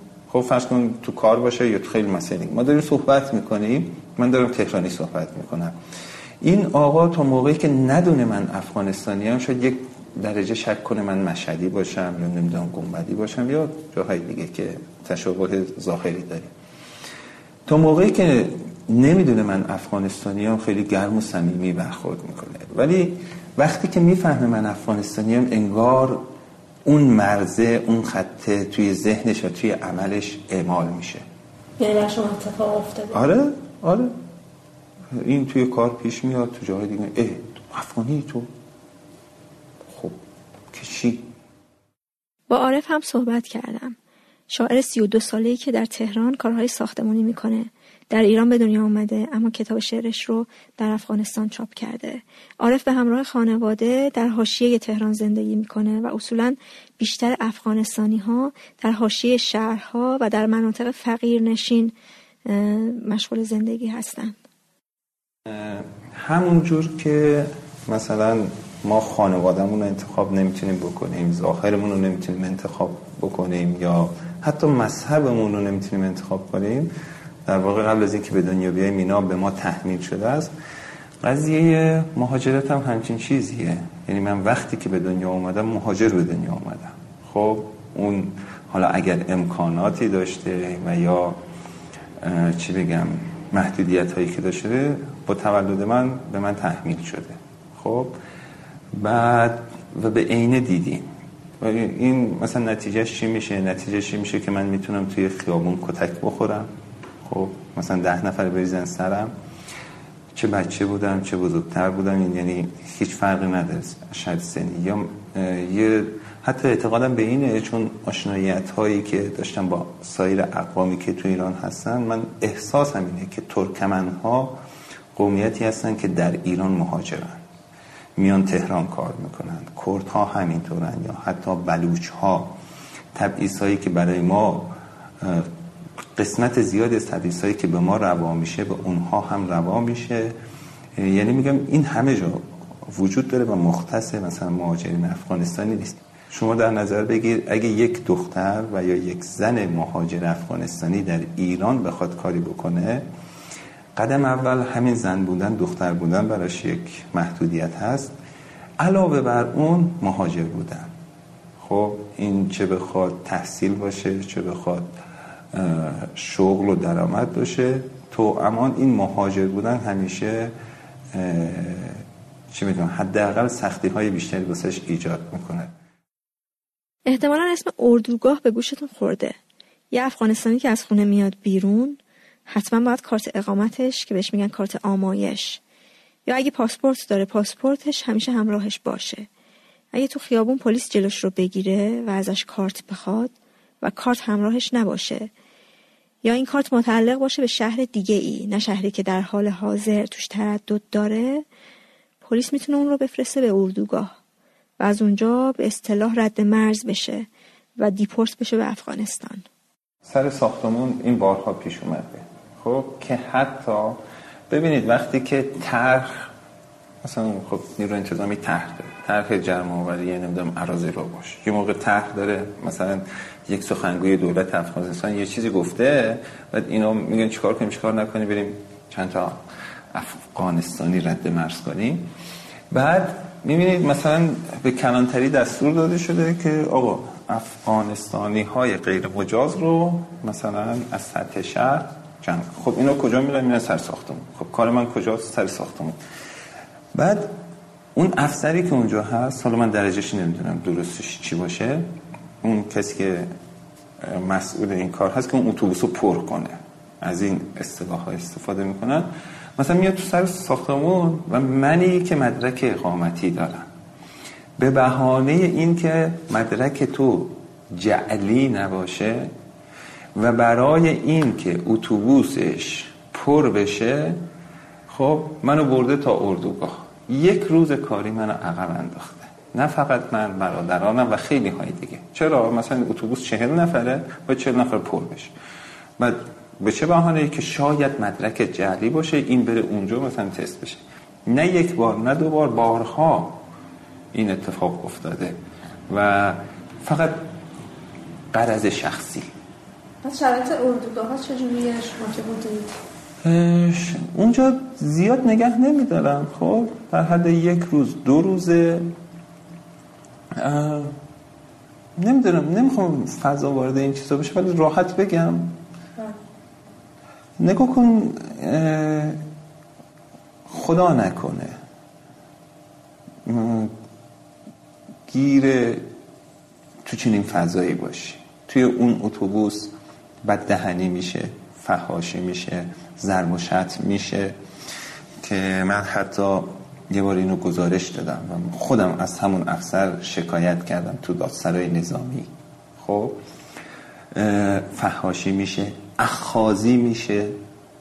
خب؟ تو این مسیر داخل اون اتوبوس. و داخل اردوگاه ها یک درجه بهتره به دلیل اینکه اردوگاه ها تحت نظر کمیساری عالی پناهندگان یک درجه بهتره. اما کماکان مثلا تهران انگار نظارت ها بهتره بیشتره شرایط بهتره. ولی توی شهرستان ها مثلا من اردوگاه قم بودم اردوگاه بندر عباس بودم. اونجا هم شرایط بهداشتی هم نوع برخوردها زننده تره. یا مثلا من این نگاه کن یک سری خاطره ها واقعیت هم اما دردآورن خیلی موقع من دوست ندارم بازگو کنم. ولی خب چیزی که هست وجود داره. شاید برای خودم اتفاق نیفتاده برای دیگری اتفاق افتاده. مثلا من شاکی بودم داخل خودروی نیرو انتظامی بودم که یه افسری دادن و گفتم بریم به محل وقوع جور و حالا یه چیزی از ما دوست دیده بودن.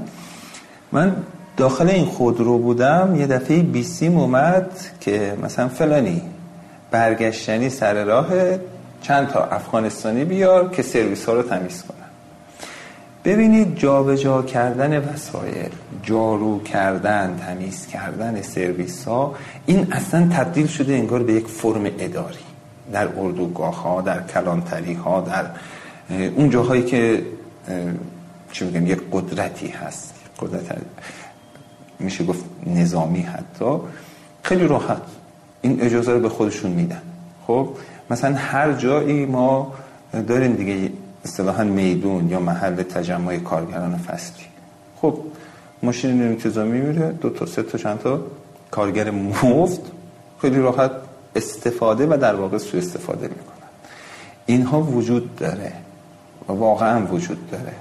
خب یا اینکه ببینید خیلی مسائل هست مثلا از نظر حقوقی خیلی موقع مهاجرین آگاهی ندارن. ببینید مثلا من مدرک ندارم. خب مثلا میگم. ولی اتفاقی در ساختمان میفته. من می‌تونم شکایت کنم. مسئول مسائل جانی اون ساختمون باید بیمه باشه. ولی چون این مهاجر افغانستانی آگاهی نداره از این حق خودش نمی... استفاده نمی‌کنه در واقع. یا مثلا داخل اون اتوبوس که همین مهاجرین بدون مدرک و به اردوگاه منتقل می‌کنن حق ضرب و شرط ندارن. تو می‌تونی بازداشت کنی منتقل کنی اردوگاه اردوگاه وظیفه رو بفرست. حق ضرب و شرط ضرب و شرط نداره. و اون افسر حالا من هی افسر اون درجه دار با آگاهی به این که تو آگاهی نداری به این حقت میاد سو استفاده می‌کنه. فحاشی می‌کنه ضرب و شرط می‌کنه. و تا جایی خب چون مدرکی ما نمی‌تونیم تهیه کنیم چون گوشی ها از ما گرفته میشه فلان.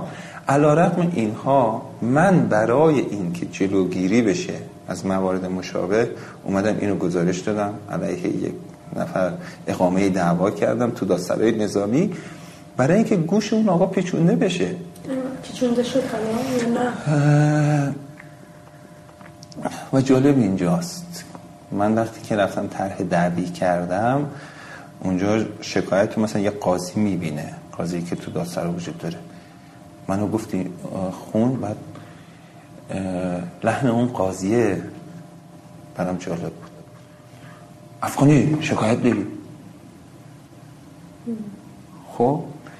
ولی خب من پر رو من مثلا می‌تونم اینها رو برطرف کنم از بینشون زیگزاگ برم. همه این جسارت رو ندارن خب؟ حکمش اومده واسم پیام اومده باید برم اونجا ببینم چیکار کردم. ولی خب میگم چون مدرک به اندازه کافی نداریم دیگه که ارائه بدیم. مثلا سرباز ارتش. خب لباسش مشخصه لباسش خاکیه. تو دیگه مثلا یک سربازی درجه دار نیستی دو ارتشی مال نیروی زمینی لباست خاکیه. پوششی. حالا ما ازگل بودیم یک جایی بود که بغل اتوبان یه خود پرتر. دو تا سرباز چیز اومدن. من میگن که افغانی مدرک داری. من اینجوری نگاش کردم.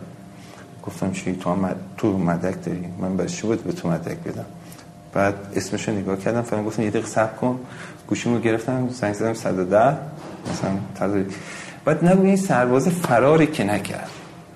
خب سو استفاده می‌کنه. از این عدم آگاهی من من به عنوان مهاجر سو استفاده می‌خواد بکنه.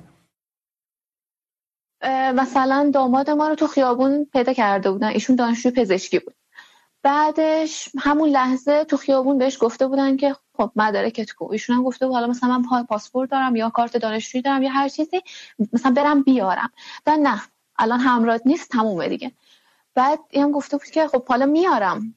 اونم مثلا فکر کنم همون من کوچولو بودم دیگه ساعت سال مثلا 75 اون وقتا. بعد خب موبایل و اینا هم اونقدر نبوده که حالا همون لحظه تماس بگیره و کسی براش بیاره. بعد اینو گفتن نه دیگه همراه نیست. بعد بار یه ماشین کردنش و بردنش و یه جایی هست به اسم سفید سنگ. فکر می‌کنم یه اردوگاهی همون مثلا طرفای چیز دیگه خراسان.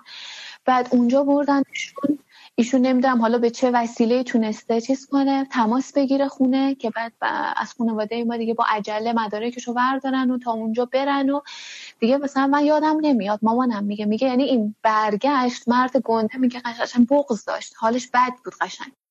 میگه مثلا توی سوله پر آدم بعد مثلا فرداش اینو تونستیم بیاریمش.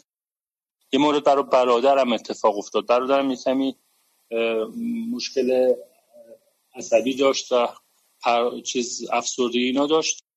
بعد تو همون مقطع خب این به به روان پزشکینا مراجعه می‌کرد در بیماریش.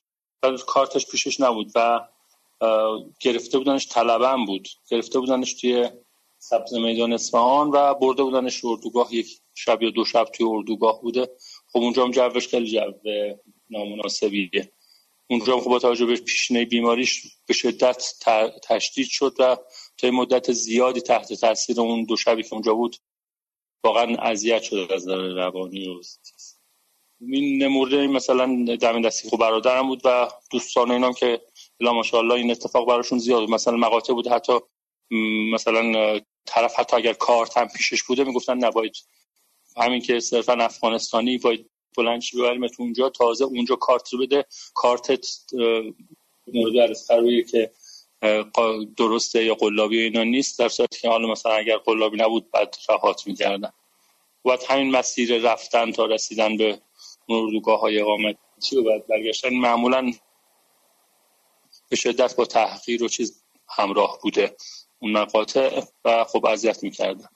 خونواده ها معمولا گیر نمیدن. اگه با خانوم مثلا با مادر یا خواهر باشی معمولا چیزی نمیگن. عجیبه. این کارو می‌کنن ولی این کار می‌کنن ولی به خودم آره. زیاد شده. مثلا یه موردش خیلی جالب الان یادم بوده. من سری امتحان داشتم. ساعت یک دانشگاه. بعد خونه بودم. قوم بودم یعنی. مثلا یه ساعتی را افتادم. مثلا چند مثلا نه را افتادم. گفتم اوکی مثلا سه ساعت مثلا تا دوازده می‌رسم. حالا یه نیم ساعت محض اطمینان. مثلا ساعت یکم که امتحانه. بعد رفتم توی یه جای قوم داره به اسم میدون هفتاد که ماشین تهران اونجا وامیستن. رفتم اونجا واسه منتظر ماشین یهو یه سربازی اومد. گفتش که مثلا مدارک و اینا. بعد من چون یکم عجله داشتم دیر را افتاده بودم یک کوچولو. یک کوچولو اونجا زیر لب قرولوند کردم با خودم. ولی مدارک بهش دادم مدارک هم اوکی بود. این قرولوندی که من کرد یا حالا این یا حالا اون کلا می‌خواست اون روز حال یکی رو بگیره باعث شد که اون تصمیم بگیره که حال منو بگیره. اون روز. بعد به یه چیز علکی گیر داد. گفتش که نه اینجا نوشته صادره از تهران. خب پاسپورت ها همشون صادره از سفارت افغانستان در تهرانه دیگه. دیگه جای دیگه ای نداره کنسولگری دیگه نه. صادره از تهران این مفهوم تهرانه. تو اینجا تو قم نباید بشی. بیا بریم پاس. و یه چیزی بود که خودش هم می‌دونست. در گیر علکی ولی خب زورش می‌رسه دیگه. اونجا نمی‌تونی کار من سعی توضیح بدم. نه نه اصلا این نمی‌خواد بشنوه. هیچی دیگه. منو برد پاسگاه. قهی من ساعت رو نگاه می‌کنم خدای امتحان فلان اینا. بعد رفتم اونجا اونجا به من گفتن که خب اوکی گوشی و فلان اینا تا تحویل بده. گوشی من منو گرفت مثلا برد توی اتاق دیگه. بعد من گفت خب حالا اینجا منتظر وایسا. مثلا این توی مقام بالاترش بود مثلا داشت با یکی. یا آی که حرف می‌زد یه کاری می‌کرد. و من وایسادم 10 دقیقه یه رو 20 دقیقه هیچ نه اون میاد نه این هست. آخر خودم در زدم رفتم طرف گفت واسه چی اومدی تو برو بیرون. گفتم آقا مثلا من امتحان دارم فلان اینا. گفت خب، okay حالا وایس تا یه کاریش دوباره ده دقیقه رو گذشت بالاخره اون اومد. اون اومد بعد گفتش که خب مثلا مشکل چیه و اینا. من گفتم که آقا اینجوریه اینجوریه اینجوری. بعد اونم می‌دونست که مشکلی نیست و احتمالا اینو فهمیده بود که اون سرباز صرفا می‌خواست من اذیت کنه. ولی خب طرف اون بود قاعدتا. این فهمید ماجرا از چه قراره دیگه که مشکلی نیست. یکم همونجا من نگه داشتن سوال پیچ کردن که آره کجا میری و کی و فلان و بیسار اینا. بعد ولم کردن همین. و فهم... آره خیلی دیر رسیدم. فکرم یه رو 20 دقیقه دیر رسیدم. ولی اینکه آخه چرا؟ این چرا این کارو می‌کنی؟ خب. این واقعا اذیت کردن دیگه. یعنی مثلا یه چیز زورت می‌رسه یکی اذیت کنی. مثلا اون روزم یادم خیلی من اصلا اونجا خوب شد. و خب اونجا بعدش اینه که هیچی هم نمی‌تونی بگی. چون من یه, کلمه دیگه اضافی می‌گفتم نمیذاشتن اصلا من برم. آره تا آخر روز همونجا موندگار می‌شدن برای رحمان هم ماجرای رفتن به اردوگاه زمانی پیش اومده که می‌خواسته به صورت غیرقانونی از ایران خارج بشه. اردوگاه منو از من دفعه اولی که می‌خواستم برم اروپا از لبه مرز گرفتن منو. و اومدم اردوگاه اسکرآباد ورامین. وضعیت افتضاح افتضاح یعنی هر چی من شنیده بودم در مورد اسکرآباد همش فراتر از حقیقت بود. یعنی قشنگ می‌دیدم خودم یه جا انقدر تنگ بود یعنی نشسته باید میخوابیدی؟ و اینکه انقدر هم اونجا پر شده بود درای دستشویی رو باز کرده بودن همه رو ریخته بودن اونجا توی دستشویی. بیشتر اونجا میشستن و از اونجا ما رو برد از اردوگاه اسکرآباد برد اردوگاه سفید سنگ مشهد و از اونجا دیپورت کرد. یعنی فرستاد افغانستان. شما یعنی رفتید افغانستان؟ رفتم افغانستان. شما یعنی بدون خانواده و بدون, بدون خانواده و ولی خانواده اطلاع داشتم. بعد چه, مدت افغانستان موندین؟ سه ماه افغانستان. و دوباره برگشتی؟ دوباره برگشتم. برای چی اصلا شما شما که کارت داشتین حالا که یه کار مثلا فروش غیر قانونی می‌خواستید فروش غیر قانونی بود. و یک شهرهایی هستن داخل ایران که فرود مهاجر افغانستانی ممنوعه. تبریز و ارومیه جزو این شهرها هستن. یعنی ما رو اونجا گرفتن. یعنی ما رو مرز گرفتن ما رو تو شهر گرفتن. و اگه اونجا بگیرنت خب دیپورت میشه مثل استانهای شمال ایران هم همینطوره.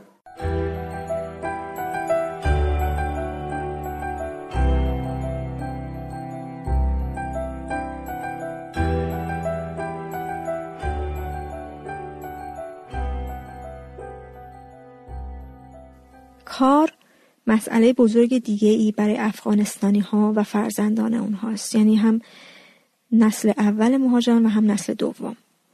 شما در ایران به عنوان یک افغانستانی می‌تونید تو کنکور شرکت کنی و در دانشگاه قبول بشی. اما اولا که یه سری رشته ها حکومت نگاه امنیتی بهشون داره و بنابراین برای افغانستانی ها انتخابشون مجاز نیست. در ثانی شهرهایی که افغانستانی ها می‌تونن توشون دانشگاه برن محدوده. هر رتبه ای که داشته باشن و هر رشته و دانشگاهی که قبول شده باشن باید شهریه بدن. و تازه بعد از فارغ و تحصیلی اجازه ندارن در اون رشته کار کنن. باید برن سراغ کارگری دوباره و مشاغل مجازی که اوایل پادکست در موردشون صحبت شد. کسانی که مخالف حضور افغانستانی ها در ایران هستند میگن ما خودمون کشور بحران زده ای هستیم. مشکل بیکاری داریم و افغانستانی ها اومدن شغل های ما رو اشغال کردن. خب من فهم... مثلا کسایی که الان مامان من مثلا صحبت می‌کنه از خیلی وقت پیش حتی همون قبل انقلاب و اینا میگه که خوب بودن اصلا مشکلی نداشتیم باشون مثلا مهربون بودن همسایه ها اینا خیلی خوب بودن. فکر کن که مثلا خب چون اینا کم بوده تعدادشون آره کسی باشون مشکلی نداشت حتی کنجکاو بودن. خب چطوری زندگی می‌کنید مثلا رسمتون چیه تو این قضیه اینا؟ ولی بعد که زیاد شدن آره یه دید منفی پیدا شد و اونم خیلی همین حرف این بود که آره شغلای مثلا ایرانی ها رو بند خدا ما لیست شغل داریم. از یه شغلایی بیشتر اصلا نمی‌تونیم انتخاب بکنیم. حالا سرچ هم بکنی حتما این لیست مشاغل میاد. چه می‌دونم سیرابی پاک کن کارگر نمی‌دونم این کارگر اون کارگر فلان. آخه چه شغلی دزدیدیم مگه؟ بعدش هم حالا نمی‌دونم من واقعا اینو درک نمی کنم چون مثلا بعضی وقت بحثش پیش میاد و اینا همین سر شغل خیلی مانور میدن. آخه ما اصلا مجوز نداریم. کجا کار کنیم؟ اگر هم جایی کار می‌کنن با بدبختی بدون بیمه بدون هیچی مثلا مدام پنهان کنی خودتو از اینکه مثلا حالا بازرسی می‌خواد بیاد یا چیزی بیاد. این نمی‌دونم خیلی حالا موقعیت خاصی نیست که ما خیلی براش سر و دست بشکنیم و دلمون بخواد بدوزیم از آدمای دیگه. و دیگه اینکه خب واقعا کسایی که مثلا اونجا هستن و کار می‌کنن علاوه بر اینکه تو لول های پایینه چاره واقعا ندارن. کسی که مثلا تحصیل کرده معمولا نمیمونه ایران. اگر درسی خونده باشه یا چیزی بالاخره میاد بیرون چون اینجا شاید شرایط کار بهتری باشه. ولی کسی که تحصیلات نداره یا مثلا کارگر چیزی چیزی که من شنیدم از بعضیا اینه که خب ایران هرچی هم که باشه گرسنه نمیمونی همیشه مثلا همون کار کار ساختمونی بالاخره پیدا می‌کنی همین کار مثلا سنگبری پیدا می‌کنی. ولی افغانستان خب اصلا اقتصادی نداره. اینجا واقعا اگر کار پیدا نکنی گرسنه میمونی و مثلا اون حداقلای زندگی ایران بالاخره آب و برق و گاز و اینا هست. خب اینجا اونا نیست. اینا مثلا خیلی باید حقوق خوبی داشته باشی باید پول خوبی در بیاری تا بتونی مثلا خونه تو حتی مناسب گرم کنی فصل زمستون تا اینکه مثلا بخوای برقی داشته باشی یا حالا آب لوله کشی داشته باشی. چاره ای ندارن آخه. و این هم که حالا میگن که مثلا برای چی اومدن و فلان اینو من نقل قول از بابام می‌کنم. من آدم خیلی مذهبیه. بعد میگه که اون زمان که افغانستان به هم ریخته بود اوضاعش و اینا خود امام گفته بود امام خمینی که اسلام مرز نداره. بیاین مشکلی نداره. همه مثلا یه ملتیم یه چیز. خب نمیشه دیگه. الان که مثلا اومدن زندگی کردن فرهنگ و پذیرفتن بچه دارشون به یه دفعه بگین که اه ما پشیمون شدیم خدافز نمی‌دونم به نظر من درست نمیاد دیگه. من که وقتی رفتم دفتر کفالت برای چیز یه مدت من مغازه داشتم. به اندازه دو سال. بعد اونجا رفتم گفتم گفت که شوق. من گفتم فروشنده. بعد گفت که یعنی چی؟ ما تو لیستمون فروشنده نداریم. بعد آخر سر من با خیلی چیز گفتم آقا خب این شغل من من چیکار کنم؟ میگم فروشنده فروشنده لازم خانگی. بعد آخر سر تو کارت من نوشته کارگر فروشنده. من موندم که مثلا این کارگر فروشنده چه معنایی می‌تونه داشته باشه. خب من وقتی میگم فروشنده هم دیگه. چند درصد از جامعه ایران الان بیکار هستند و چند درصد کسایی هستند که بعد از اتمام دوره ابتدایی ترک تحصیل کردند و راهنمایی دبیرستان دانشگاه و لیسانس. خب ببینید شما اون کسانی که مدرک دانشگاهی دارند بیشترین آمار بیکاری مال اونهاست. کمترین آمار بیکاری مال کسایی که زودتر ترک تحصیل کردن تو ایران. پس اون کسایی که می‌خوان این کار انجام بدن کسایی هستن که خب سواد کافی ندارن در اون رأس هرم کاری نیستن. کسایی که در پایین حتی هم شهروندان ایرانی رو میگم کسایی که در این پایین هرم کاری قرار دارن همشون کار دارن. یعنی بیشترشون بالای 70 درصدشون کار دارن. کسایی که همین کارهای افغانستانی رو انجام میدن. اون کسی که داخل حاشیه شهر زندگی می‌کنه اونم کار داره. در کنارشون مهاجر افغانستانی هم کار داره.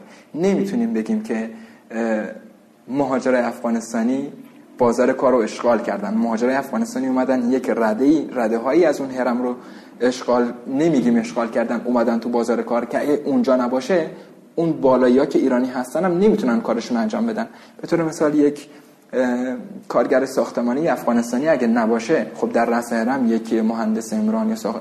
راه ساختمان خب اونم بیکار میشه وقتی کارگری نباشه زیر دستش کار کنه برای ایرانی هایی که تو حاشیه تهران زندگی می‌کنن جاهایی که من زندگی کردم اون شغلا مهمه اونام هم همون کارو می‌کنن.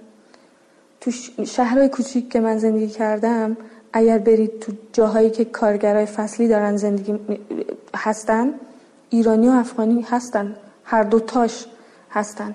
اکثرا چون شهرها شهرهایی که ایرانی هایی که از شهرهای دیگه ایران شهرستان های دیگه ایران میرن میان تهران برای کار و خب تو اون شهر تو اون شهر حاشیه زندگی می‌کنن و کاری که انجام میدن برای گذران زندگیشون دقیقا فرقی با یه افغانی نداره. اونم میره کارگری ساختمونی می‌کنه بنایی می‌کنه نمی‌دونم چاهکنی می‌کنه یه افغانی هم می‌کنه. برای اون مهمه. برای اون آدم مهمه که یه افغانی فرصت شغلیشو نگیره. از این بابت من به اونا حق میدم. ولی این وسط یه چیزیه. باید یه نگاهی دوباره به قوانین بشه. اینکه بعد از سه دهه یه شرایط مشخصی از نظر قانونی برای مهاجرین تعریف بشه که این مشکل نباشه. ببین وقتی خب اون آدم میگه که تو داری شرایط شغلی منو جای شغلی منو تو اشغال می‌کنی؟ چرا؟ چون تو یه خارجی هستی. الان من فکر می‌کنم بعد از سه دهه باید یه تعریف دیگه بشه از ما. آیا ما واقعا خارجی هستیم؟ اتباع بیگانه هستیم؟ یا نه ما هم ایرانی هستیم. این می‌تونه طبق یه سری شرایط ایجاد بشه. مثل اینکه خب کسی که بعد از سی سال تو ایران زندگی کرده شرط اقتصادی مشخصی داره. از نظر اجتماعی آدم قابل قبولیه. می‌تونن بهش تابعیت بدن. یا یه چیزی شبیه این که دیگه اون عنوان تبع خارجی برداشته بشه. لاقل فکر می‌کنم اون آدم با اون شرایط دیگه حق داره این حرفو بزنه. یعنی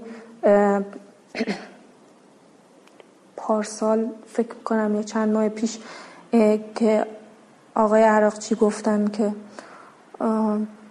اگر تحریم ها شدیدتر بشه ما مجبوریم که مهاجرین افغانی رو بیرون کنیم. من فکر کردم که یعنی چی؟ من سی و خورده سال تو ایران زندگی کردم من الان برم افغانستان چیکار کنم؟ من با یک زن همسن خودم یه زن همسن خودم ایرانی هیچ تفاوتی ندارم از نظر دنیای ذهنی که تو ایران زندگی کردم. آیا می‌تونه یک زن ایرانی تو شرایط من همین الان برگرد افغانستان زندگی کنه؟ سخته براش. از نظر فرهنگی سخته براش. شاید من بتونم. در شرایط اجبار احتمالا می‌تونم. ولی خب این سخته. و یه جورایی فکر می‌کنم واقعا نمی‌دونم چی بگم. نامردیه. خب من هیچ ضربه به ایران نزدم. هیچ هیچ رفتار نادرستی در قبال ایران منافع ایران یا یه ایرانی نداشتم. چرا باید من برم؟ یه حرفی نیست که رو هوا گفته باشه.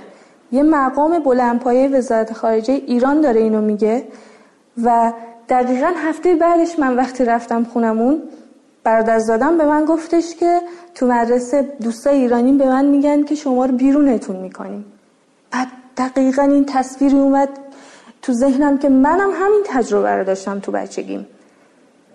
سه نسل گذشته و هنوز ما داریم همون تجربه ها رو می‌کنیم. پس هیچ تغییری پیش نیومده. این خیلی ناراحت کننده است. خیلی یعنی این نیست که یکی یه حرفی زده باشه و تموم شده باشه.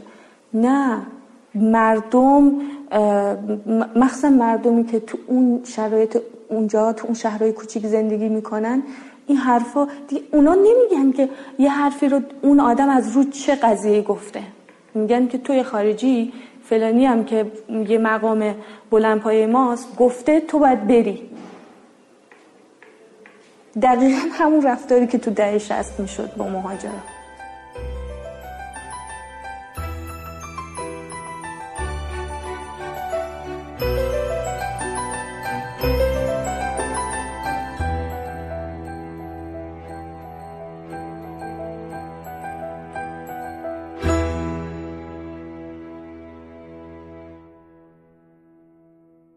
غیر از مسئله کار اینطور القا شده که افغانستانی ها در ایران ایجاد ناامنی می‌کنن به خاطر اینکه یه زمانی و هنوز هم رسانه ها موقع پوشش دادن حوادث اگه ملیت مجرم افغانستانی بوده حتما ذکر می‌کردن و به این ترتیب بوده که یک جرم به پای همه نوشته می شده و تعمیم داده می شده. وقتی قضیه خفاش شب اتفاق افتاد یادمه که یه روز بابا من سر کار اومد گفتش امروز داشتم از توی کوچه رد می شدم بچه ها داشتم بازی می کردن وقتی من دیدن فرار کردن رفتن خونه هاشون جیغ زدن گفتن افغانی اومد. خیلی اون موقع شرایط وحشتناکی بود. همه یعنی اون ذهنیت بده بیشتر شده بود. یه, یه جو ترس و بدبینی بود بین همه که خب خیلی یعنی من اینجور شنیدم دقیقا نمی‌دونم یادم میاد که می‌گفتن تو بعضی روستاهای بعضی شهرستان ها رفتن خونه های بعضی افغانی ها رو آتیش زدن دعوا کردن کتککاری کردن سر اون قضیه که بعد معلوم شد. افغانی هم نبوده. صرفا به خاطر اینکه ظاهرش به افغانی میخورده گفتن خوب افغانی یادم هست که تو روزنامه هم خیلی با آب و تاب می نوشتن که آره طبع خارجیه. و تا مدت ها این یه ژانری بود که قاتل پیدا می‌کردن به صورت پیشفرز اینه که افغانیه. توی قطار تهران تبریز توی کوپه من و یه دختر خانم ایرانی تنها بودیم. و خب فاصله تهران تا تبریز چند ساعته؟ چند ساعت ما با هم حرف زدیم. اولش که خب هر دوتا اون یه طرف کوپه نشسته بودیم و هیچی هم به هم نمی‌گفتیم. گاهی دزدکی به هم یه نگاهی می‌کردیم و هیچی نمی‌گفتیم. بعد وسط های راه خب من کلا کم حرفم خیلی هم چیز نیستم. سریع هم ارتباط نمی‌تونم بگیرم فرقی هم نمی‌کنم اون کجایی باشه. اون ولی طاقت نیورد شروع کرد حرف زدن. بعد گفتش که خیلی حرف زدیم از همه چی. بعد اون گفت یه حرفی زد گفتش شما دخترتون میفروشین نه؟ اینو من قبلا شنیده بودم برام عجیب نبود. اینکه تصوری که از ازدواج ما دارن اینه که خب اون پولی که خانواده دختر به عنوان شیربه ها می‌گیرن که تو خیلی از شهرستان های مرزی ایران هم رواج هست به عنوان اینه که فکر می‌کنن داره دخترشو میفروشه پول می‌گیره در قبالش.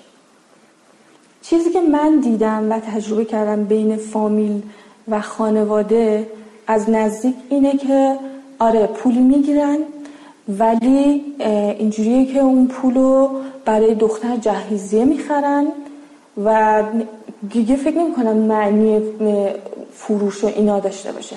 این یک چیز در ایران. در داخل افغانستان تو روستاها یا شهرستانهای دور یا بین بعضی جاها اقوام اینه که نه جهیزیه ای نمی‌گیرن.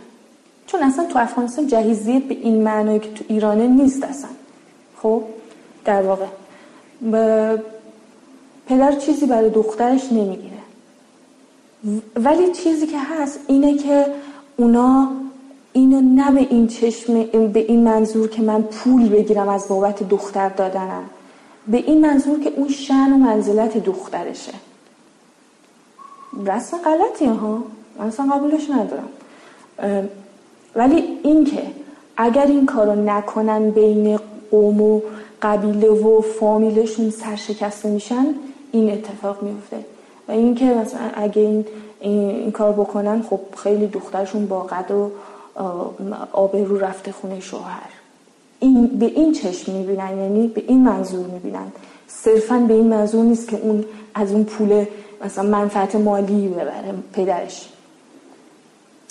بعد خب این سوال چند بار تا حالا من نشنده بودم از دوستای ایرانیم که آره دختراتون شما میفروشین. بعد من براش توضیح دادم که این شکلیه قضیه. نمی‌دونم که قانع شد یا نشد ولی خب یه رسم اشتباهیه که بین افغانیا هست. ممکنه که بین هر قومیتی و هر نژادی باشه. آره خب ولی اینکه تعبیر فروختن می‌کنن خب منو ناراحت می‌کنه. میگن افغانیا سر می‌برن. آره راست میگن. این سوالا رو من شنیدم. خب؟ بعد من خب توضیح میدم که نه این شکلی نیست اینجوری نیست اینا. ممکنه این چیزا این سوالا از یه پسمنه ذهنی باشه که واسه اون آدم پیش اومده. یه اتفاقی اونو تو ذهنش به وجود آورده. ولی لزوما معنیش این نیست که همه اینجوری بر برای من ثابت شد که آره همه ایرانی ها اونجوری فکر نمی‌کنن. و من به خودم زمان دادم. فکر کردم که تصمیم نگیری یعنی زود قضاوت نکن. فکر می‌کنم آدم ها باید به همدیگه زمان بدن دیگه بیشتر همدیگه رو بشناسن. بعد خیلی از این سوء تفاهمات یا قضاوت های نژادی که میشه که شاید خیلیاش اشتباه باشه به خاطر اینکه شناخت ندارن از هم ما تازه رفتیم کرج. شاید سه سال بیشتر نشده. اون محلی که رفتیم تو اون کوچه که هستیم فقط ما خانواده افغانی هستیم. همسایه های ما به شدت برخورد بدی داشتن. خیلی بد خیلی رفتارهای بدی کردن. مثلا چه رفتارهایی؟ مثلا شیشه میشکستن. مثلا برادرزاده کوچیکمو می‌زدن. بچه ها اذیت می‌کردن به بحثی که می‌رفت مثلا برای یه خریدی یا می‌رفت نونوایی یا می‌رفت مدرسه میومد. میزدنش اذیتش می‌کردن. انقدر اذیت کردن که پدرم مجبور شد یه روز رفت خونه یکی از همسایه ها و گفت من با این شرایط نمی‌تونم اینجا زندگی کنم. و خب یا این رفتار رو تمومش می‌کنید یا من مجبورم از اینجا برم. که خب بعد از اون صحبتی که کردن دیگه اون رفتارها تکرار نشد. اینم باید بگم. رفتاراشون تغییر کرد. یکی از دلایلشون فکر می‌کنم یعنی من فکر می‌کنم شناخت نداشتن آدم ها از هم دیگه است. شاید اونا هم تجربه بدی از یه افغانی داشتن همسایه افغانی. فکر می‌کردن خب با اومدن یه خانواده افغانی تو این محله ناامنی میاد.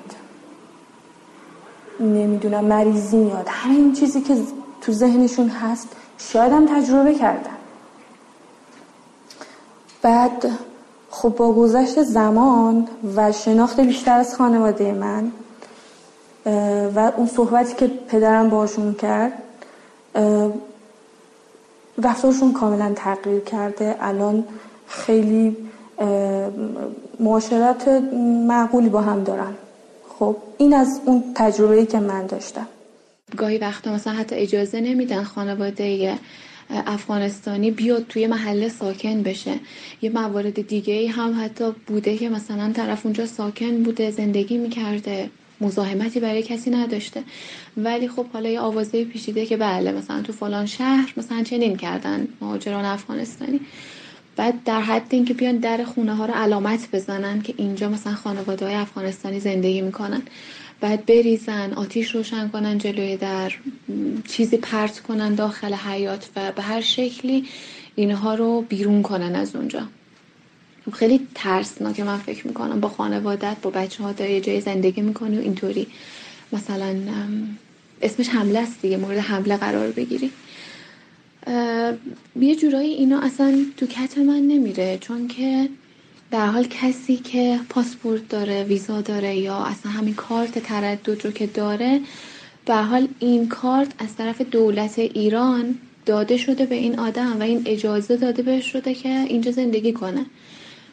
طرف حساب دولته طرف حساب ما هم خب دولت ایران بوده. چرا ما باید تو هر کوچه تو هر خیابون تو هر نمی‌دونم مغازه نونوایی مدام به تک تک آدم حساب پس بدیم که چرا ما داریم اینجا زندگی می‌کنیم؟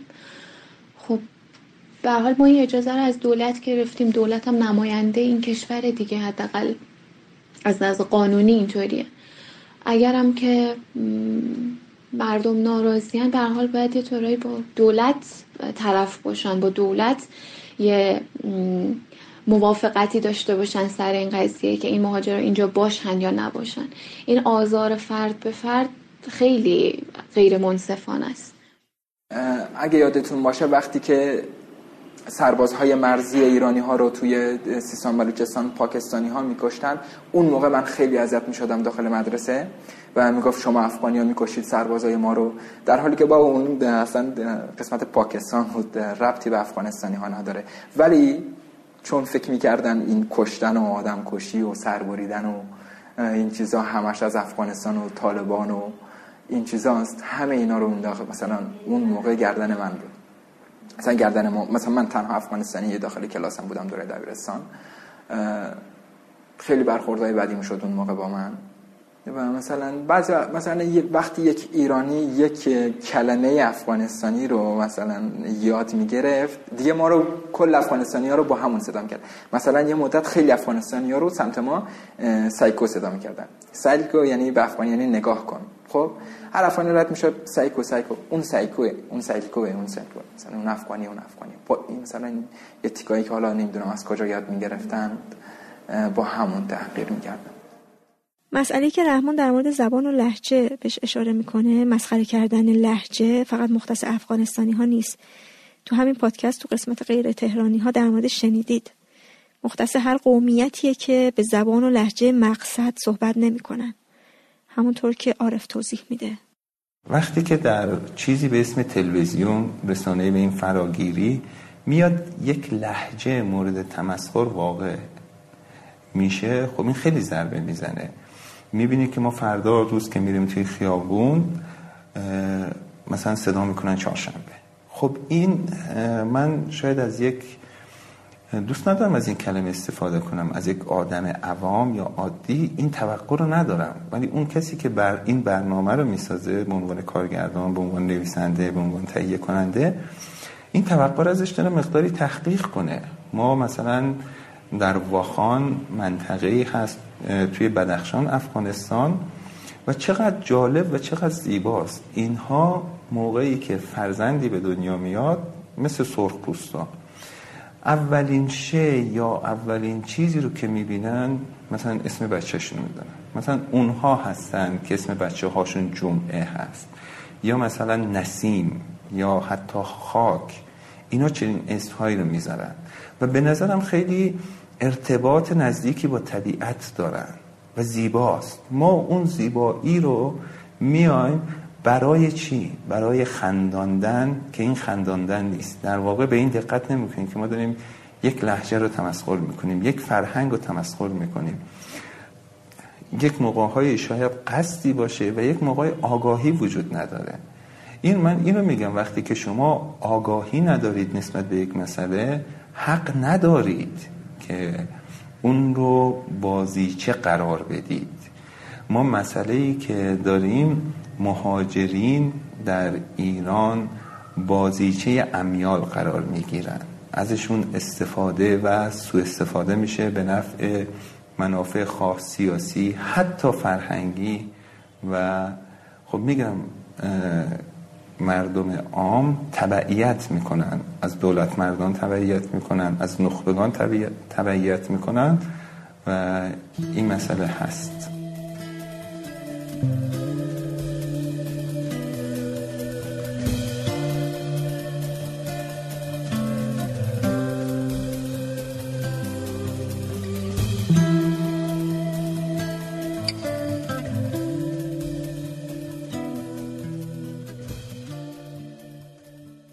مسائل کوچکتر دیگه ای هم هست که وقتی مدام باهاشون درگیر باشی تبدیل میشن به مسائل بزرگ.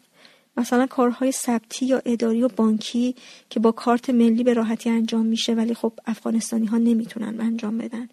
یا این قانون که افغانستانی ها باید برای سفر به شهرهای دیگه از اداره اتبا مجوز سفر بگیرن. ببین وقتی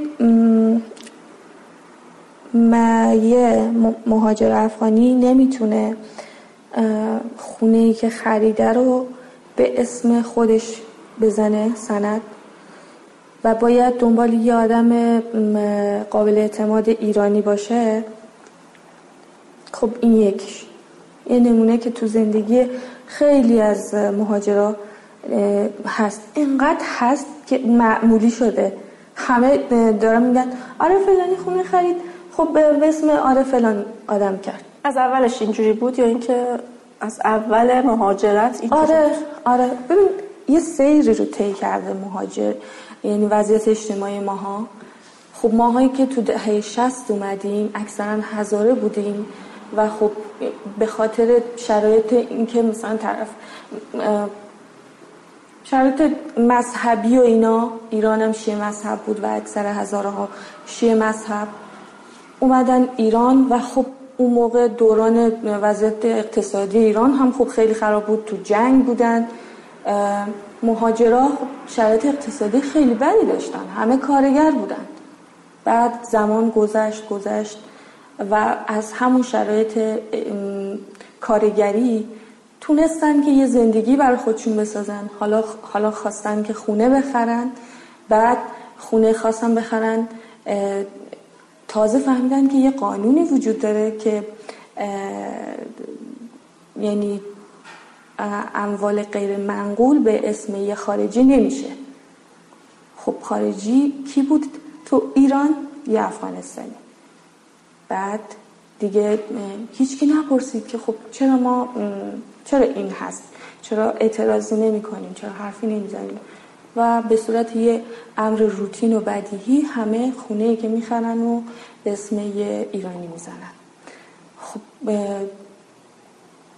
اتفاقم افتاده که خب خونه هر رو طرف فروخته رفته و هیچی. اما خب در اکثر اوقات آدمی رو پیدا می‌کنن که مورد اعتمادشون باشه. یه تفاوت اینه. اون شخصیت انسانی آدما وقتی از بین بره بهش احترام گذاشته نشه صرفا چون تو افغانی هستی.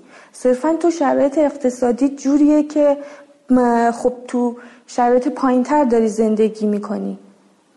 خب؟ می‌دونی شرایط بد اقتصادی و مهاجر بودن دو تا عامل شد که آدما از افغانی یه ذهنیتی داشته باشن. که خب اون آدم قابل احترام نیست. درجه دو. آدم درجه دو این جامعه است. این باعث شد که اون رفتارا اتفاق بیفته اون تبعیضا اتفاق بیفته. تو کوچکترین مسائل. مثلا این خندهدار نیست که شما یک سیم کارت رو نمی‌تونید به نامتون کنید؟ یا امروز مثلا میگن دولت الکترونیک همه پرداخت به وسیله کارت های اعتباری پرداخت میشه. از پارسال این شروع شده. به مهاجرین کارت اعتباری نمیدن. کارت اعتباری بانک آبر بانک. خب؟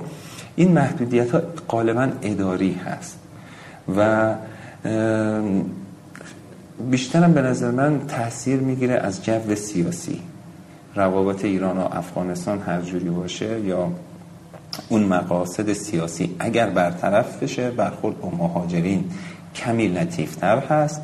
اما خدا نکنه که مثلا اتفاقی بیفته چیزی بیفته و خب زورشون به کی می‌رسه؟ مهاجرین نامه باید ما می‌گرفتیم برای سفر کردن. دوست دارم که مراحل این نامه گرفتن رو هم توضیح بدم چون نامه گرفتن یه چیز خیلی مثلا خود نامه, نامه می‌گیری دیگه میری حالا یه چیزی می‌گیری. خیلی سخت به نظر نمیاد. ولی اصل داستان اینطوریه که این اداره های اتباع خارجی معمولا یه جای خارج از شهر این جای پرت و دور افتاده و داغونیه. بعد اول باید بری اونجا همین کارت تردد تو تحویل بدی این نامه رو بگیری. بعد نامم زمان مشخص داره. بیشتر از ده روز 15 روز اصلا نمیدن. بیشتر از اون شما نمی‌تونی خارج از شهرت باشی. بعد مسیر مشخص زمانم مشخصه که شما تو از این زمان تا این زمان حق داری بری و از این مسیر حق داری بری. از جای دیگه حق نداری. بعد باید بری شهر مقصد دوباره بری اداره اتباع شهر مقصدت که حالا بلدی بلد نیستی اینا هم خودش بالاخره مشکله اونم خارج شهر اونم یه جای پرت. بعد اونو نشون بدی مهر بزنی. بعد که حالا همون چند روز تو که اونجا موندی دوباره برگردی. بعد اداره اتباع شهری که زندگی می‌کنی دوباره نامتو بری ببری تحویل بدی که من رسیدم اینجا برگشتم تو زمان معینم. و خب کارتتو پس بگیری. خیلی چرخه اداری سنگین و می‌تونم بگم ابلهانه ای داره که خب حالا همینه که هست دیگه. و خیلی برای من عجیبه این قضیه چون که اصلا لزومی نداره همچین چیزی. خب همه کشورات با خارجی دارن. چرا مثلا ایران باید انقدر سخت بگیره در مورد مهاجره افغانستان؟ واقعا هیچ کشوری پیدا نمی‌کنه که خالص فقط ملت همون کشور باشن. از هیچ جای دیگه اونجا نباشن. ببین مثلا خب شاید توی خانواده های ایرانی اینجوری باشن. وقتی که یک مهمونی می‌گیرن شر مردای خانواده در مورد مسائل سیاسی و اینا حرف می‌زنن. خب داخل خانواده افغانستان اینطور بود که مردم می و در مورد این محدودیت هایی که دولت ایران براشون گذاشته صحبت می‌کردن. مثلا من رفتم فلان بانک برام حساب باز نکردند چون افغانستانی بودم. یکی می‌گفت مثلا من بچه‌مو مدرسه قبول نکرده. تو این جور موقع بیشتر اینجوری در مورد این محدودیت ها صحبت می‌کردن ولی تو خانواده نه زیاد صحبت نمی‌کردن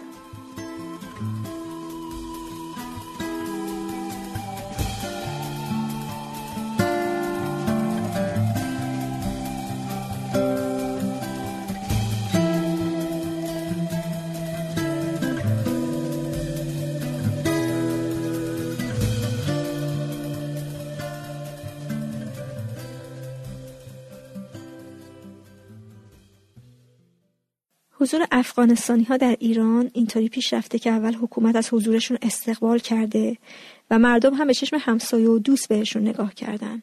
اما رفته رفته این استقبال از بین رفته و محو شده با این توجیه که کشور در شرایط بحرانیه و با اخراج افغانستانی ها و با برگشتن افغانستانی ها به کشورشون این بحران کمتر میشه. قوانینی وضع شده که محدود کننده و تبعیض آمیز بودن. و جامعه هم با این قوانین همدل شده و به چشم مزاحم به افغانستانی ها نگاه کرده.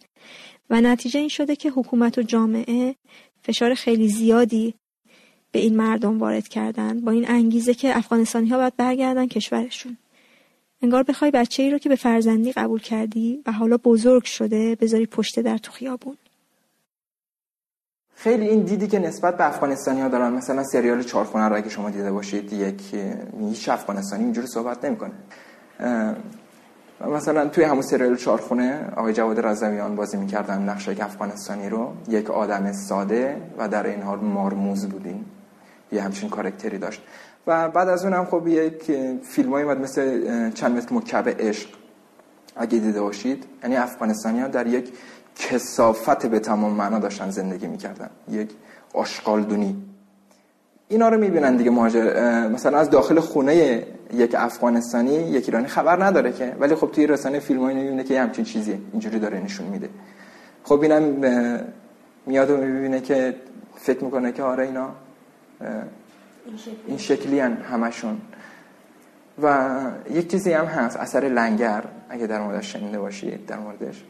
خب گفتم که مهاجر افغانستانی اومدن از صفر شروع کردن از یک راه بیابونو و با یک چهره غیر آراسته اومدن داخل ایران. یک یه جور حالت حالا نمی‌دونم چی بگم. غیر بهداشتی شاید نمی‌دونم. خب اون راه دقیقا. خب اون راهی که اومدن قانونی هم نبود دیگه. همه از راه مثلا قاچاقی می اومدن داخل از مرزهای زاهدان و مشهد و وقتی وارد ایران می شدن و یک دفعه این مهاجرت شد این همه افغانستانی اومدن همون دهه 60 مردم ایران خب یهو با این حجم از مهاجرای افغانستانی روبرو شدن با این شکل. و همون توی ذهنشون موند برای همیشه و حتی تا همین الان. و فکر می‌کنن که افغانستانی ها هنوز همینجوری هم تا اون هفته من رفتم یه خونه بگیرم. بعد وقتی صاحب خونه فهمید که من افغانستانی هم گفت نه من خونه به افغانستان نمیدم و مورد برای خودم شاید چندین مورد بوده. یه مورد حالا سیستماتیک مثلا فکر می‌کنم حدود 20 سال پیش بوده. در جریانم توی دولت آباد اصفهان مقطع مهاجرین افغانستانی خیلی زیاد میشن. و مثل که اونجا خب خیلی قومیه. با هم منسجمن اینا تصمیم میان که آقا کلا ما اجازه نمیدیم افغانستانی اینجا ساکن بشن و کار می‌کنن که کل افغانستانی های ساکن دولت آباد از اونجا کوچ می‌کنن مهاجرن میان تو شهرستان. من با یه چینی گفتگو می‌کردم می‌گفتن که ایرانی ها رو میان خیلی نسبت به توریستا نگاهشون خوبه و خیلی مهمان نوازن ولی من ندیدم. من میگم که این خب دقیقا ریشه فرهنگ نسبت فقط به مهاجر افغانستان نیست. مثلا شاید ایرانی به شدت پذیرای یک غربیه. این دقیقا غیر از این موارد دیگه بود. نشون میده که خب این نوع کشور یا نوع مثلا نژاد و اینها چقدر مطرحه. یه قسمتش که با مهاجرین افغانستانی هم برخورد میشه میره تو اون فاز.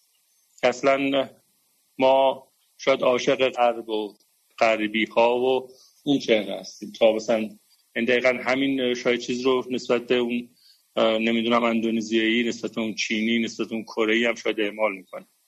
یه قسمت که عرض کردم که نگاه اشتباهی که مثلا میم اگر کارگر هست پس پس هست پس مثلا شایسته تحقیره این شاید باز چیز تشدید می‌کنه این نگاه رو و شاید این تحقیر و نجات پرستی رو.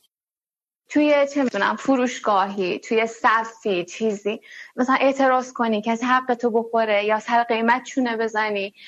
ته تهش میگن که ناراحتی برگرد برو کشور. برای من هم این پیش اومده برای مامانم پیش اومده. برای هم یه جورایی این جرأت آدم اصلا کم می‌کنه. یه جورایی بعضی وقتا اصلا ترجیح میده که ولش کن حوصله جر و ندارم. بذار بگذره حالا خطم خورد که خورد ندارم این حالت رو میده به آدم. خیلی وقتا یکی باید آشنا میشه بعد مثلا عنوان می‌کنی که آره بحثش پیش میاد میگه که من بله افغانستانیم. اه اصلا بهت نمیاد. خب چرا به هم نمیاد؟ خب منم آدمم دیگه. مثلا فکر کردی من چطوری مگه باید باشم؟ یه قالبی انگار دارن خیلی مشخص و خیلی تنگ که اگر توش جا نشدی یعنی که تو اصلا نمی‌تونی متعلق به این ملیت باشی. تو ممکن اصلا با خیلی از افغانستانی آمد و شد داشتی رفت آمد داشتیم خیلی به خاطر همین پیشفرزه همین پیش داوریه شاید اصلا دلش نخواسته به تو بگه. تو ناخداگاه با این آدم خیلی رفتی خیلی اومدی ولی نفهمیدی که مثلا از ملیت تو نیست. اینه. یا مثلا خیلی ها میان باز از اون طرف قضیه ما خیلی افغانستانی ها رو دوست داریم. همشون سخت کوشن همشون مثلا خیلی صادقن خیلی حلال خورن. خب نه اینجوری هم نیست. هم تو همه ملیت آدم خوب و بد هست. حالا پس فردا یکی مثلا یه کار بدی هم کرد باز ما این وسط شرمنده میشیم که ببین این گفته بود هممون خوبیم ولی دیدی یکیمون خوب نبود. یه جوری هر آدمی منحصر به فردی که تو نمی‌تونی که مثلا در هر ملی اصلا تو یه خانواده هر کی فرق می‌کنه بخواه برادر همه متفاوتن. چجوری می‌تونی همه ملیت رو مثلا تو یه چیز ببینی؟ این هم نه خوب نیستش. همین که فقط قبول کنن که تو صرف نظر از ملیتت این شخصیت رو داری. حالا دلش می‌خواد با من دوست باش دلت می‌خواد نباش دیگه. و فرد فرد فرد ببینن. ما رو یه توده حسینی نبینن.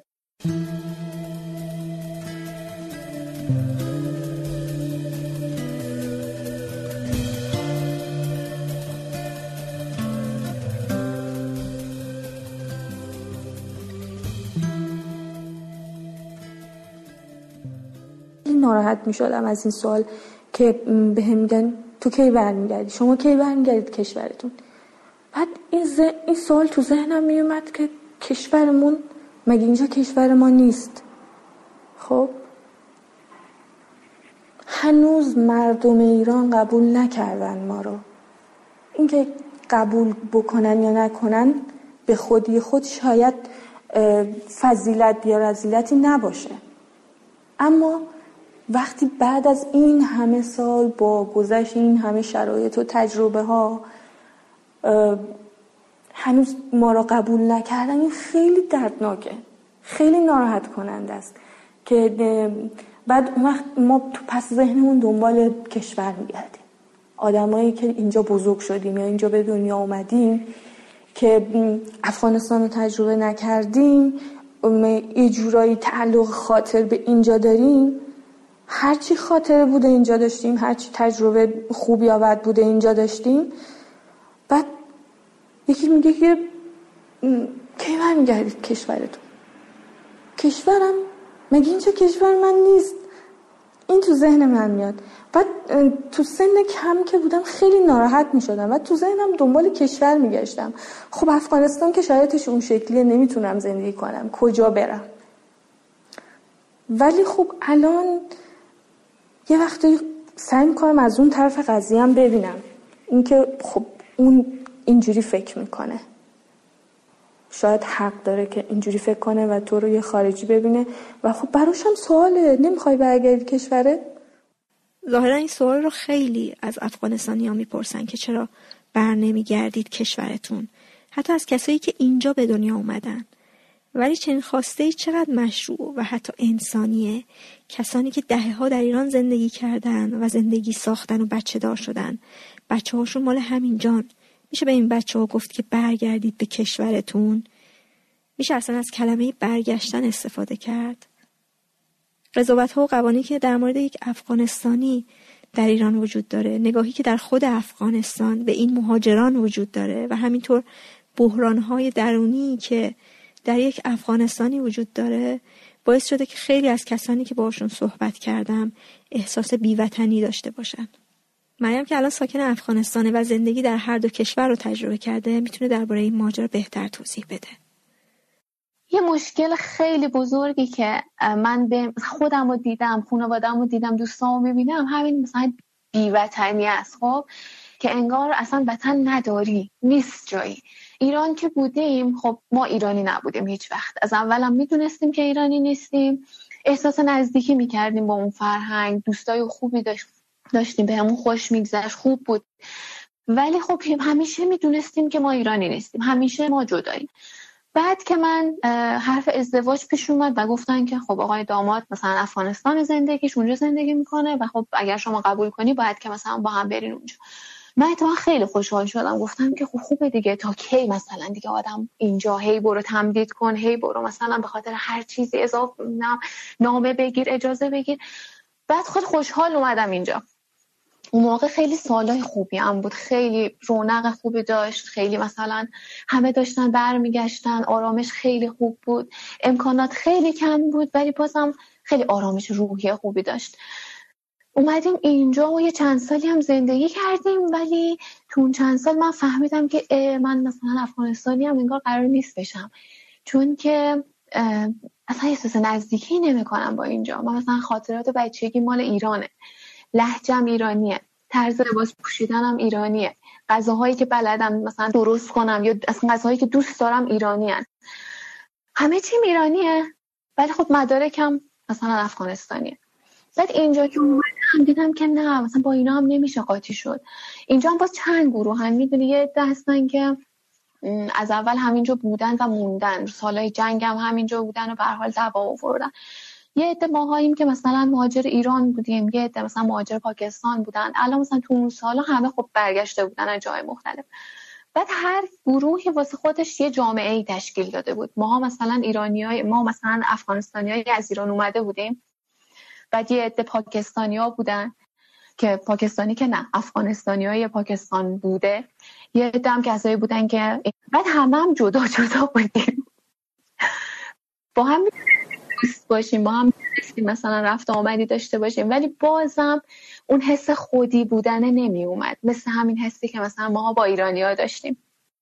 قضاوتشون اینه که خب ببین آدم وقتی توی جامعه زندگی می‌کنه بالاخره فرهنگشون تو نمی‌تونی اصلا جدا زندگی کنی. خیلی به همه چیزات از گذشته حفظ کنی. خانقا تو بالاخره میپذیری یه چیز یه تغییر می‌کنه. اصلا چیزای خوبش رو می‌گیری.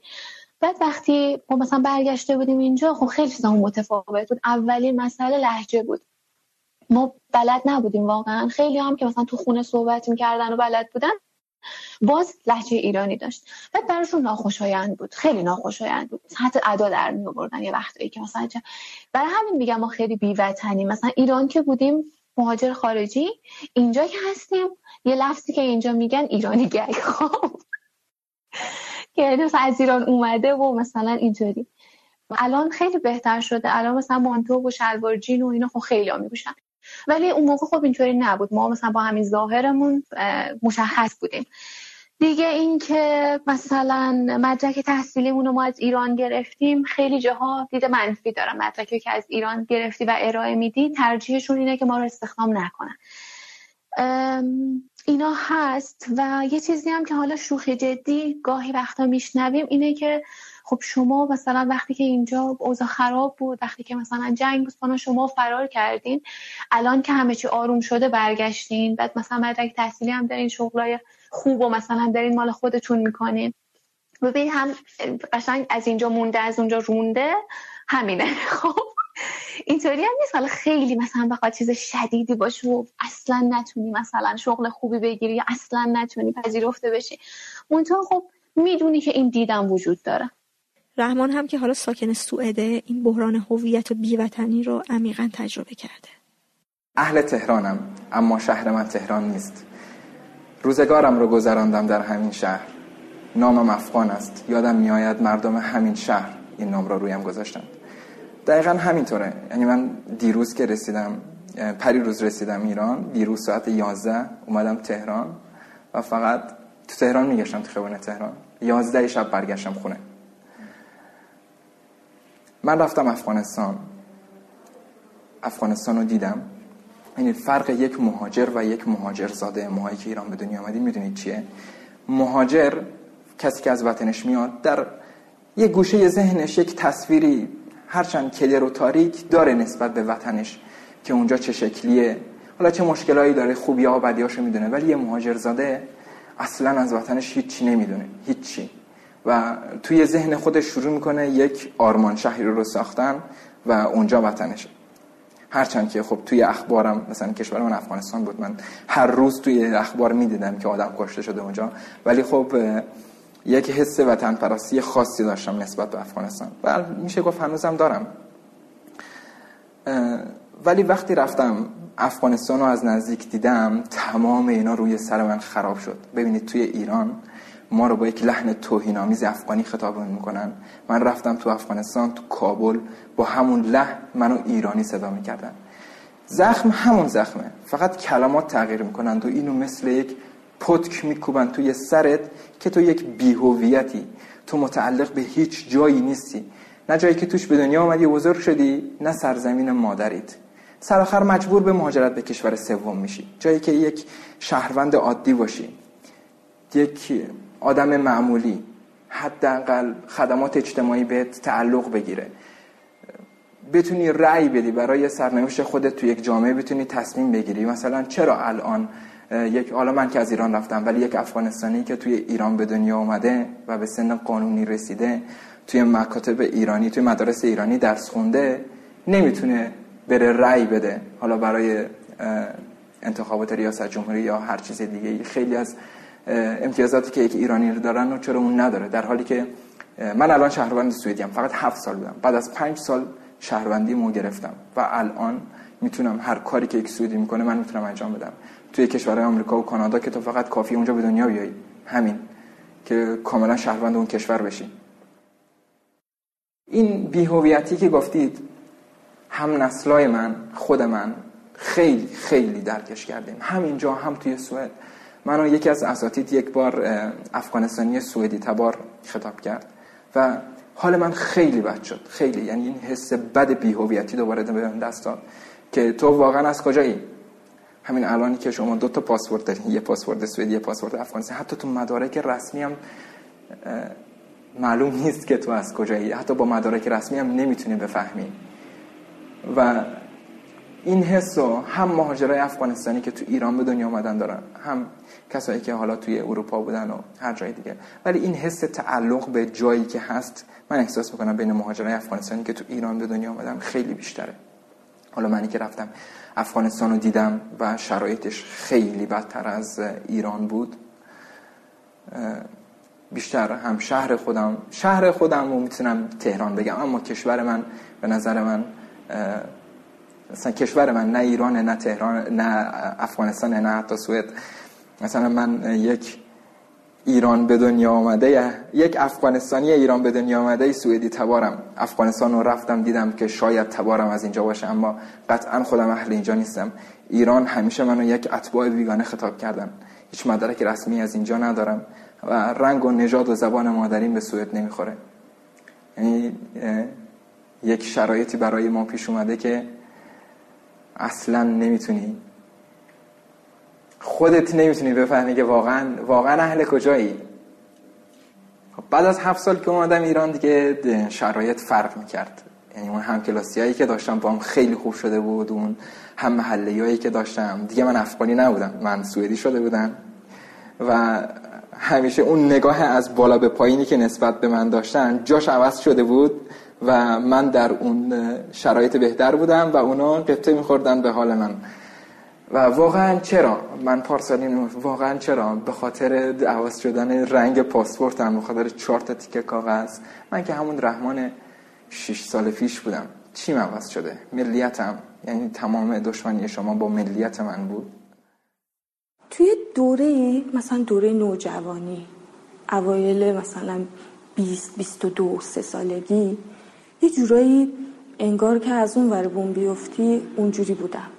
یعنی خیلی حس افغانی بودن نمی‌دونم وطن پرستی که من میرم کشورم و می‌سازم فلان و اینا. به همه این آدمایی که به من چی کردن میگم که من یه کشور دارم من نمی‌دونم من آواره نیستم. منم یه جایی رو دارم. اون موقع یه حس این شکلی داشتم که خیلی شدید گارد داشتم و همه جا می‌گفتم آره من افغانی هم ایرانی نیستم. ایرانی نیستم به افغانی بودن خودم افتخار می‌کنم. بعد به مرور این آتیش وطن پرستیه کم شد و یه جورایی به طرف یه حس معقولی رفت که حالا نه افتخاری داره و نه سرشکستگی و خجالتی داره. چه من ایرانی بودم یا حالا که نیستم این شرایط منه. این چیزیه که من هستم در حال حاضر. نه من مشکلی باهاش ندارم. هر جام ازم بپرسن همون چیزی که واقعا هست رو میگم. حالا نه با افتخار نه با سرشکستگی. ببین خب آدم بچه تر که هست خیلی احساساتی تره دیگه. مثلا من همیشه یه همچین حسی با خودم داشتم که آره مردم کشورن مردم مثلا محرومی ما اینجا وقتی یه پتانسیلی داریم وظیفه‌مون اینه که مثلا یه توانایی کسب کنیم برگردیم اونجا و مثلا این توانایی رو به خدمت اون جامعه به کار ببریم. و یه همچین فکرها و احساساتی با خودم داشتم. تا که یه چند سال گذشت و یکم نگاه واقع بینانم بیشتر شد با بچه هایی که رفته بودن. بچه سال بالای خودمون که تو همین دانشگاه درس خونده بودن و یه چند سالی رفته بودن افغانستان و تجربه کاری داشتن یه مقدار صحبت کردم. این حقیقتش اینه که الان برای ماهایی که متولد ایرانیم و اینجا تو این فرهنگ بزرگ شدیم مهاجرت از اینجا به افغانستان برگشتن به داخل نیست در واقع رفتن به خارجه. حالا درسته ما اصالتا افغانستانی هستیم ولی من الان به معنای صد درصد یه جوان ایرانی هم. متولد اینجا فرهنگ اینجا رو دارم زبون اینجایی لحجه اینجایی حرف می‌زنم. مثلا با دوستام شوخی کنم شوخی اینجایی می‌کنم اصلا شوخی های رو شاید نفهمم. از اون جامعه جدا هم می‌دونی؟ و خیلی از بچه های ما که اول میرن اونجا این تفاوت تا یه مدت خیلی اذیته در این حد که مثلا اونجا حرفم می‌زنی با لحجه اینجا مسخرت می‌کنن. خب. و اینکه با زندگی کردن تو فضای افغانستان واقعا برای کسی که تو ایران بزرگ شده یکم کار سختیه. می‌دونی؟ از این لحاظ که یه فرهنگ متفاوتی داره. حالا وارد جزئیاتش خیلی نمی‌تونم من بشم. یعنی خیلی مفصله اگه بخوام وارد جزئیاتش بشم. که با خیلی از بچه ها که من صحبت می‌کردم رفتن اونجا واقعا این تفاوته جوری براشون بوده که نتونستن ادامه بدن.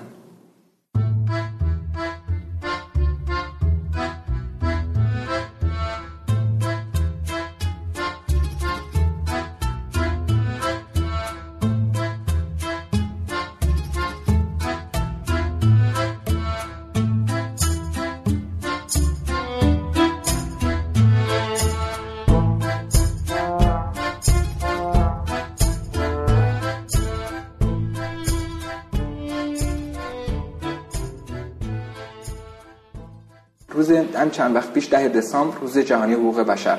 من داشتم از دانشگاه برمیگشتم سمت خونه و توی مرکز شهر یک درخت کاج کاشته بودم برای کریسمس. زیر این درخت کاج 6 تا سوئدی بود و یک پلاکاردایی دستشون بود و داشتن شعار می‌دادن.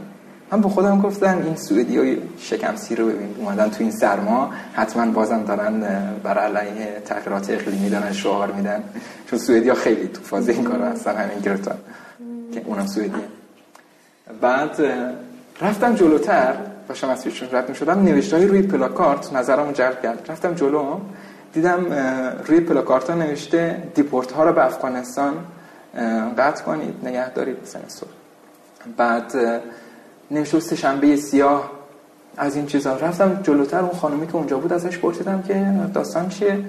بعد گفتن که آره امروز روز جهانی حقوق بشره و امروز چند تا از مهاجرای افغانستانی رو دیپورت کردن به افغانستان. و من اول اینکه خیلی افسوس خوردم خیلی ناراحت شدم چون قضاوت کرده بودم زود. و اینی که فکر کردم یعنی اون روز دقیقا من قشنگ معنی واقعی انسانیت و جهان وطن بودن رو من از اون 6 تا سوئدی یاد گرفتم. هیچ کس هیچ مهاجری هم اونجا نبود هیچ افغانستانی هم اونجا نبود فقط 6 تا سوئدی بودن. عکسشون هم گذاشتم تو توییتر.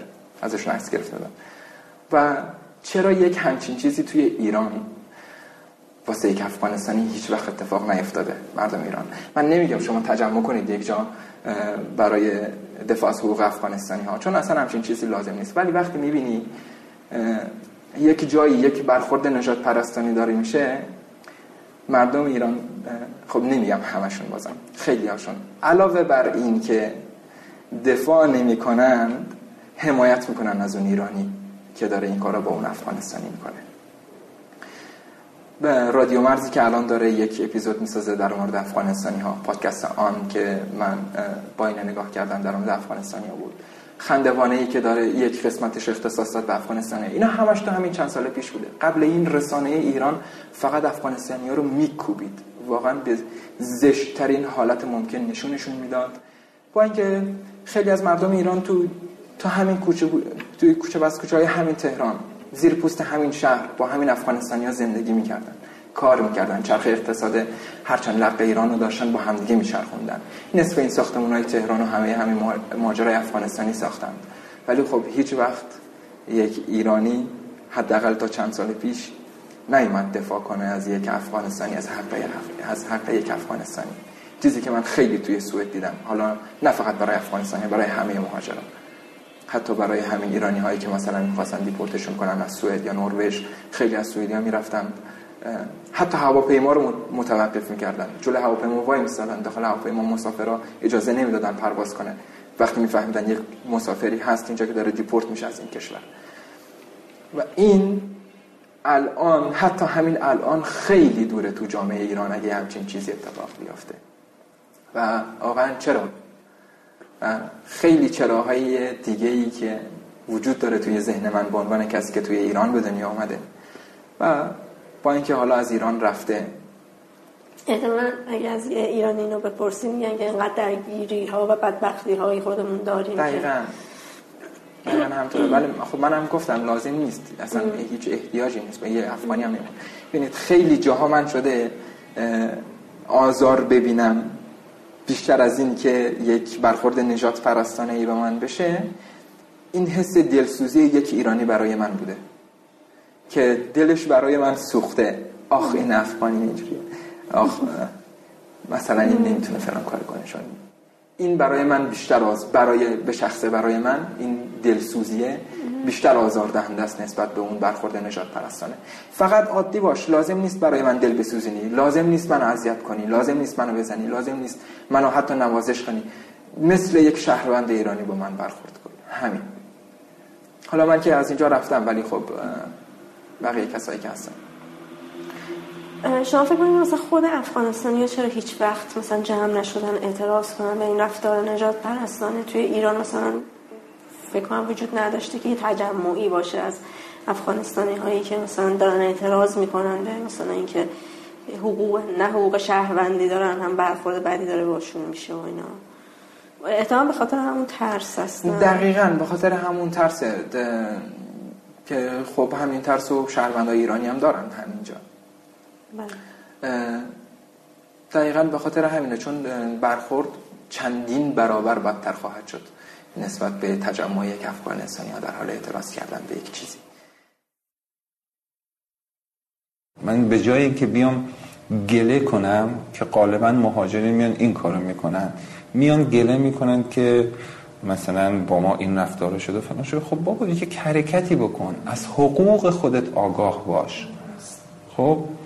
و براش تلاش کن. اگر سی سالی که مهاجرین افغانستانی در ایران زندگی کردن به حقوق خودشون آگاهی داشتن مطالبه این حق رو می‌کردن مثلا من می‌تونستم الان چه بگم تابعیت ایران رو داشتم. بحث این نیست که من این تابعیت رو می‌خوام و یا نمی‌خوام ولی این حق منه. من پنج سال سی سال در این کشور به طور قانونی زندگی کردم. چنین جمعی درست نشده. چنین تشکلی به وجود نیامده و مطالبه حقی صورت نگرفته. ما یک مسئله داریم شاید یه مقدار دور از ادب باشه ولی خب میگن اگه شما خر شدید آدم برای سواری زیاده. و قضیه مهاجرین همینه. خب ما مهاجرین افغانستانی در ایران متاسفانه متاسفانه سوء استفاده های بسیاری از ما شده و میشه. و دلیلش چیه؟ من بیشتر همونقدر مثلا تو قضیه ظلم من همونقدر که ظالم رو مقصر می‌دونم همونقدر مظلوم رو مقصر می‌دونم که این ظلم رو پذیرفته.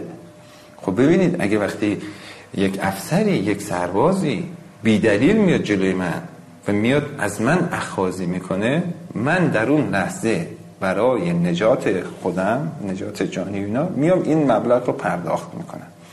اما وقتی که این حریم برای خودم ایجاد شد خب یک کار خیلی ساده است دیگه. اسم این آقا روسینش حک شده. اون ماشین شماره کلانتری تمام تمام مشخصاتش رو یادداشت می‌کنم و زنگ میزم گزارش میدم. گزارش میدم به بازرس. و میرم دوباره همون پولی که این آقا از من اخاذی کرده رو پس می‌گیرم و کاری می‌کنم که اون آقا التماس منو کنه که آقا تو رو خدا نرو دادگاه شکایت کن. آقا تو رو خدا این کارو نکن. من زن دارم بچه دارم.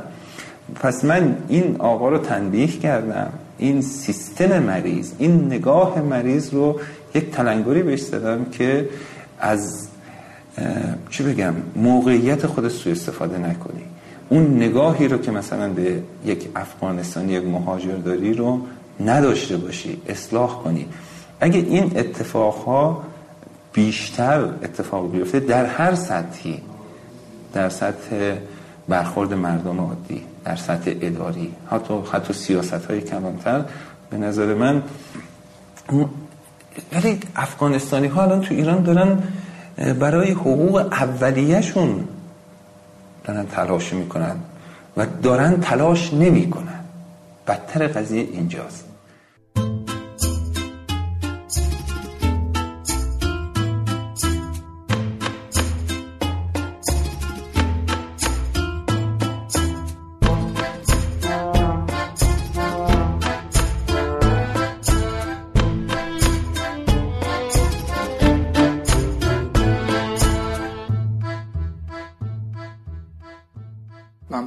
که با پاسپورت سوئدی اومده بودم اینجا اومده بودم ایران تو میدون آزادی پایینه مسافربری یک آقای پلیسی ما رو دیدن من و پسرم من بودیم و ما رو صدا کرد و گفتن که افغانی بیا اینجا مدرک تو ببینم. و پسرم هم کارت آمایشش رو نشون داد و من پاسپورت سوئدیمو دادم بهش و گفتم من افغانستانی نیستم من سوئدیم. بعد ایشون پاسپورتمو کلا برعکس گرفته بودن و اینقدر ورق زدن عکس عکس پاسپورتمو دید فهمید برعکسه و چرخوند. نگاه کرد ویزا ایرانمو نگاه کرد و پاسپورتو پرت کرد طرفم گفت گم شو وطن فروش. و من خندم گرفت. و گفتم تو دلم گفت. بودم الان تو به خاطر همین ملیتم منو تحقیر می‌کردی و حالا که فهمیدی من ملیتم افغانستانی نیست سوئدیه. به من میگی وطن فروش.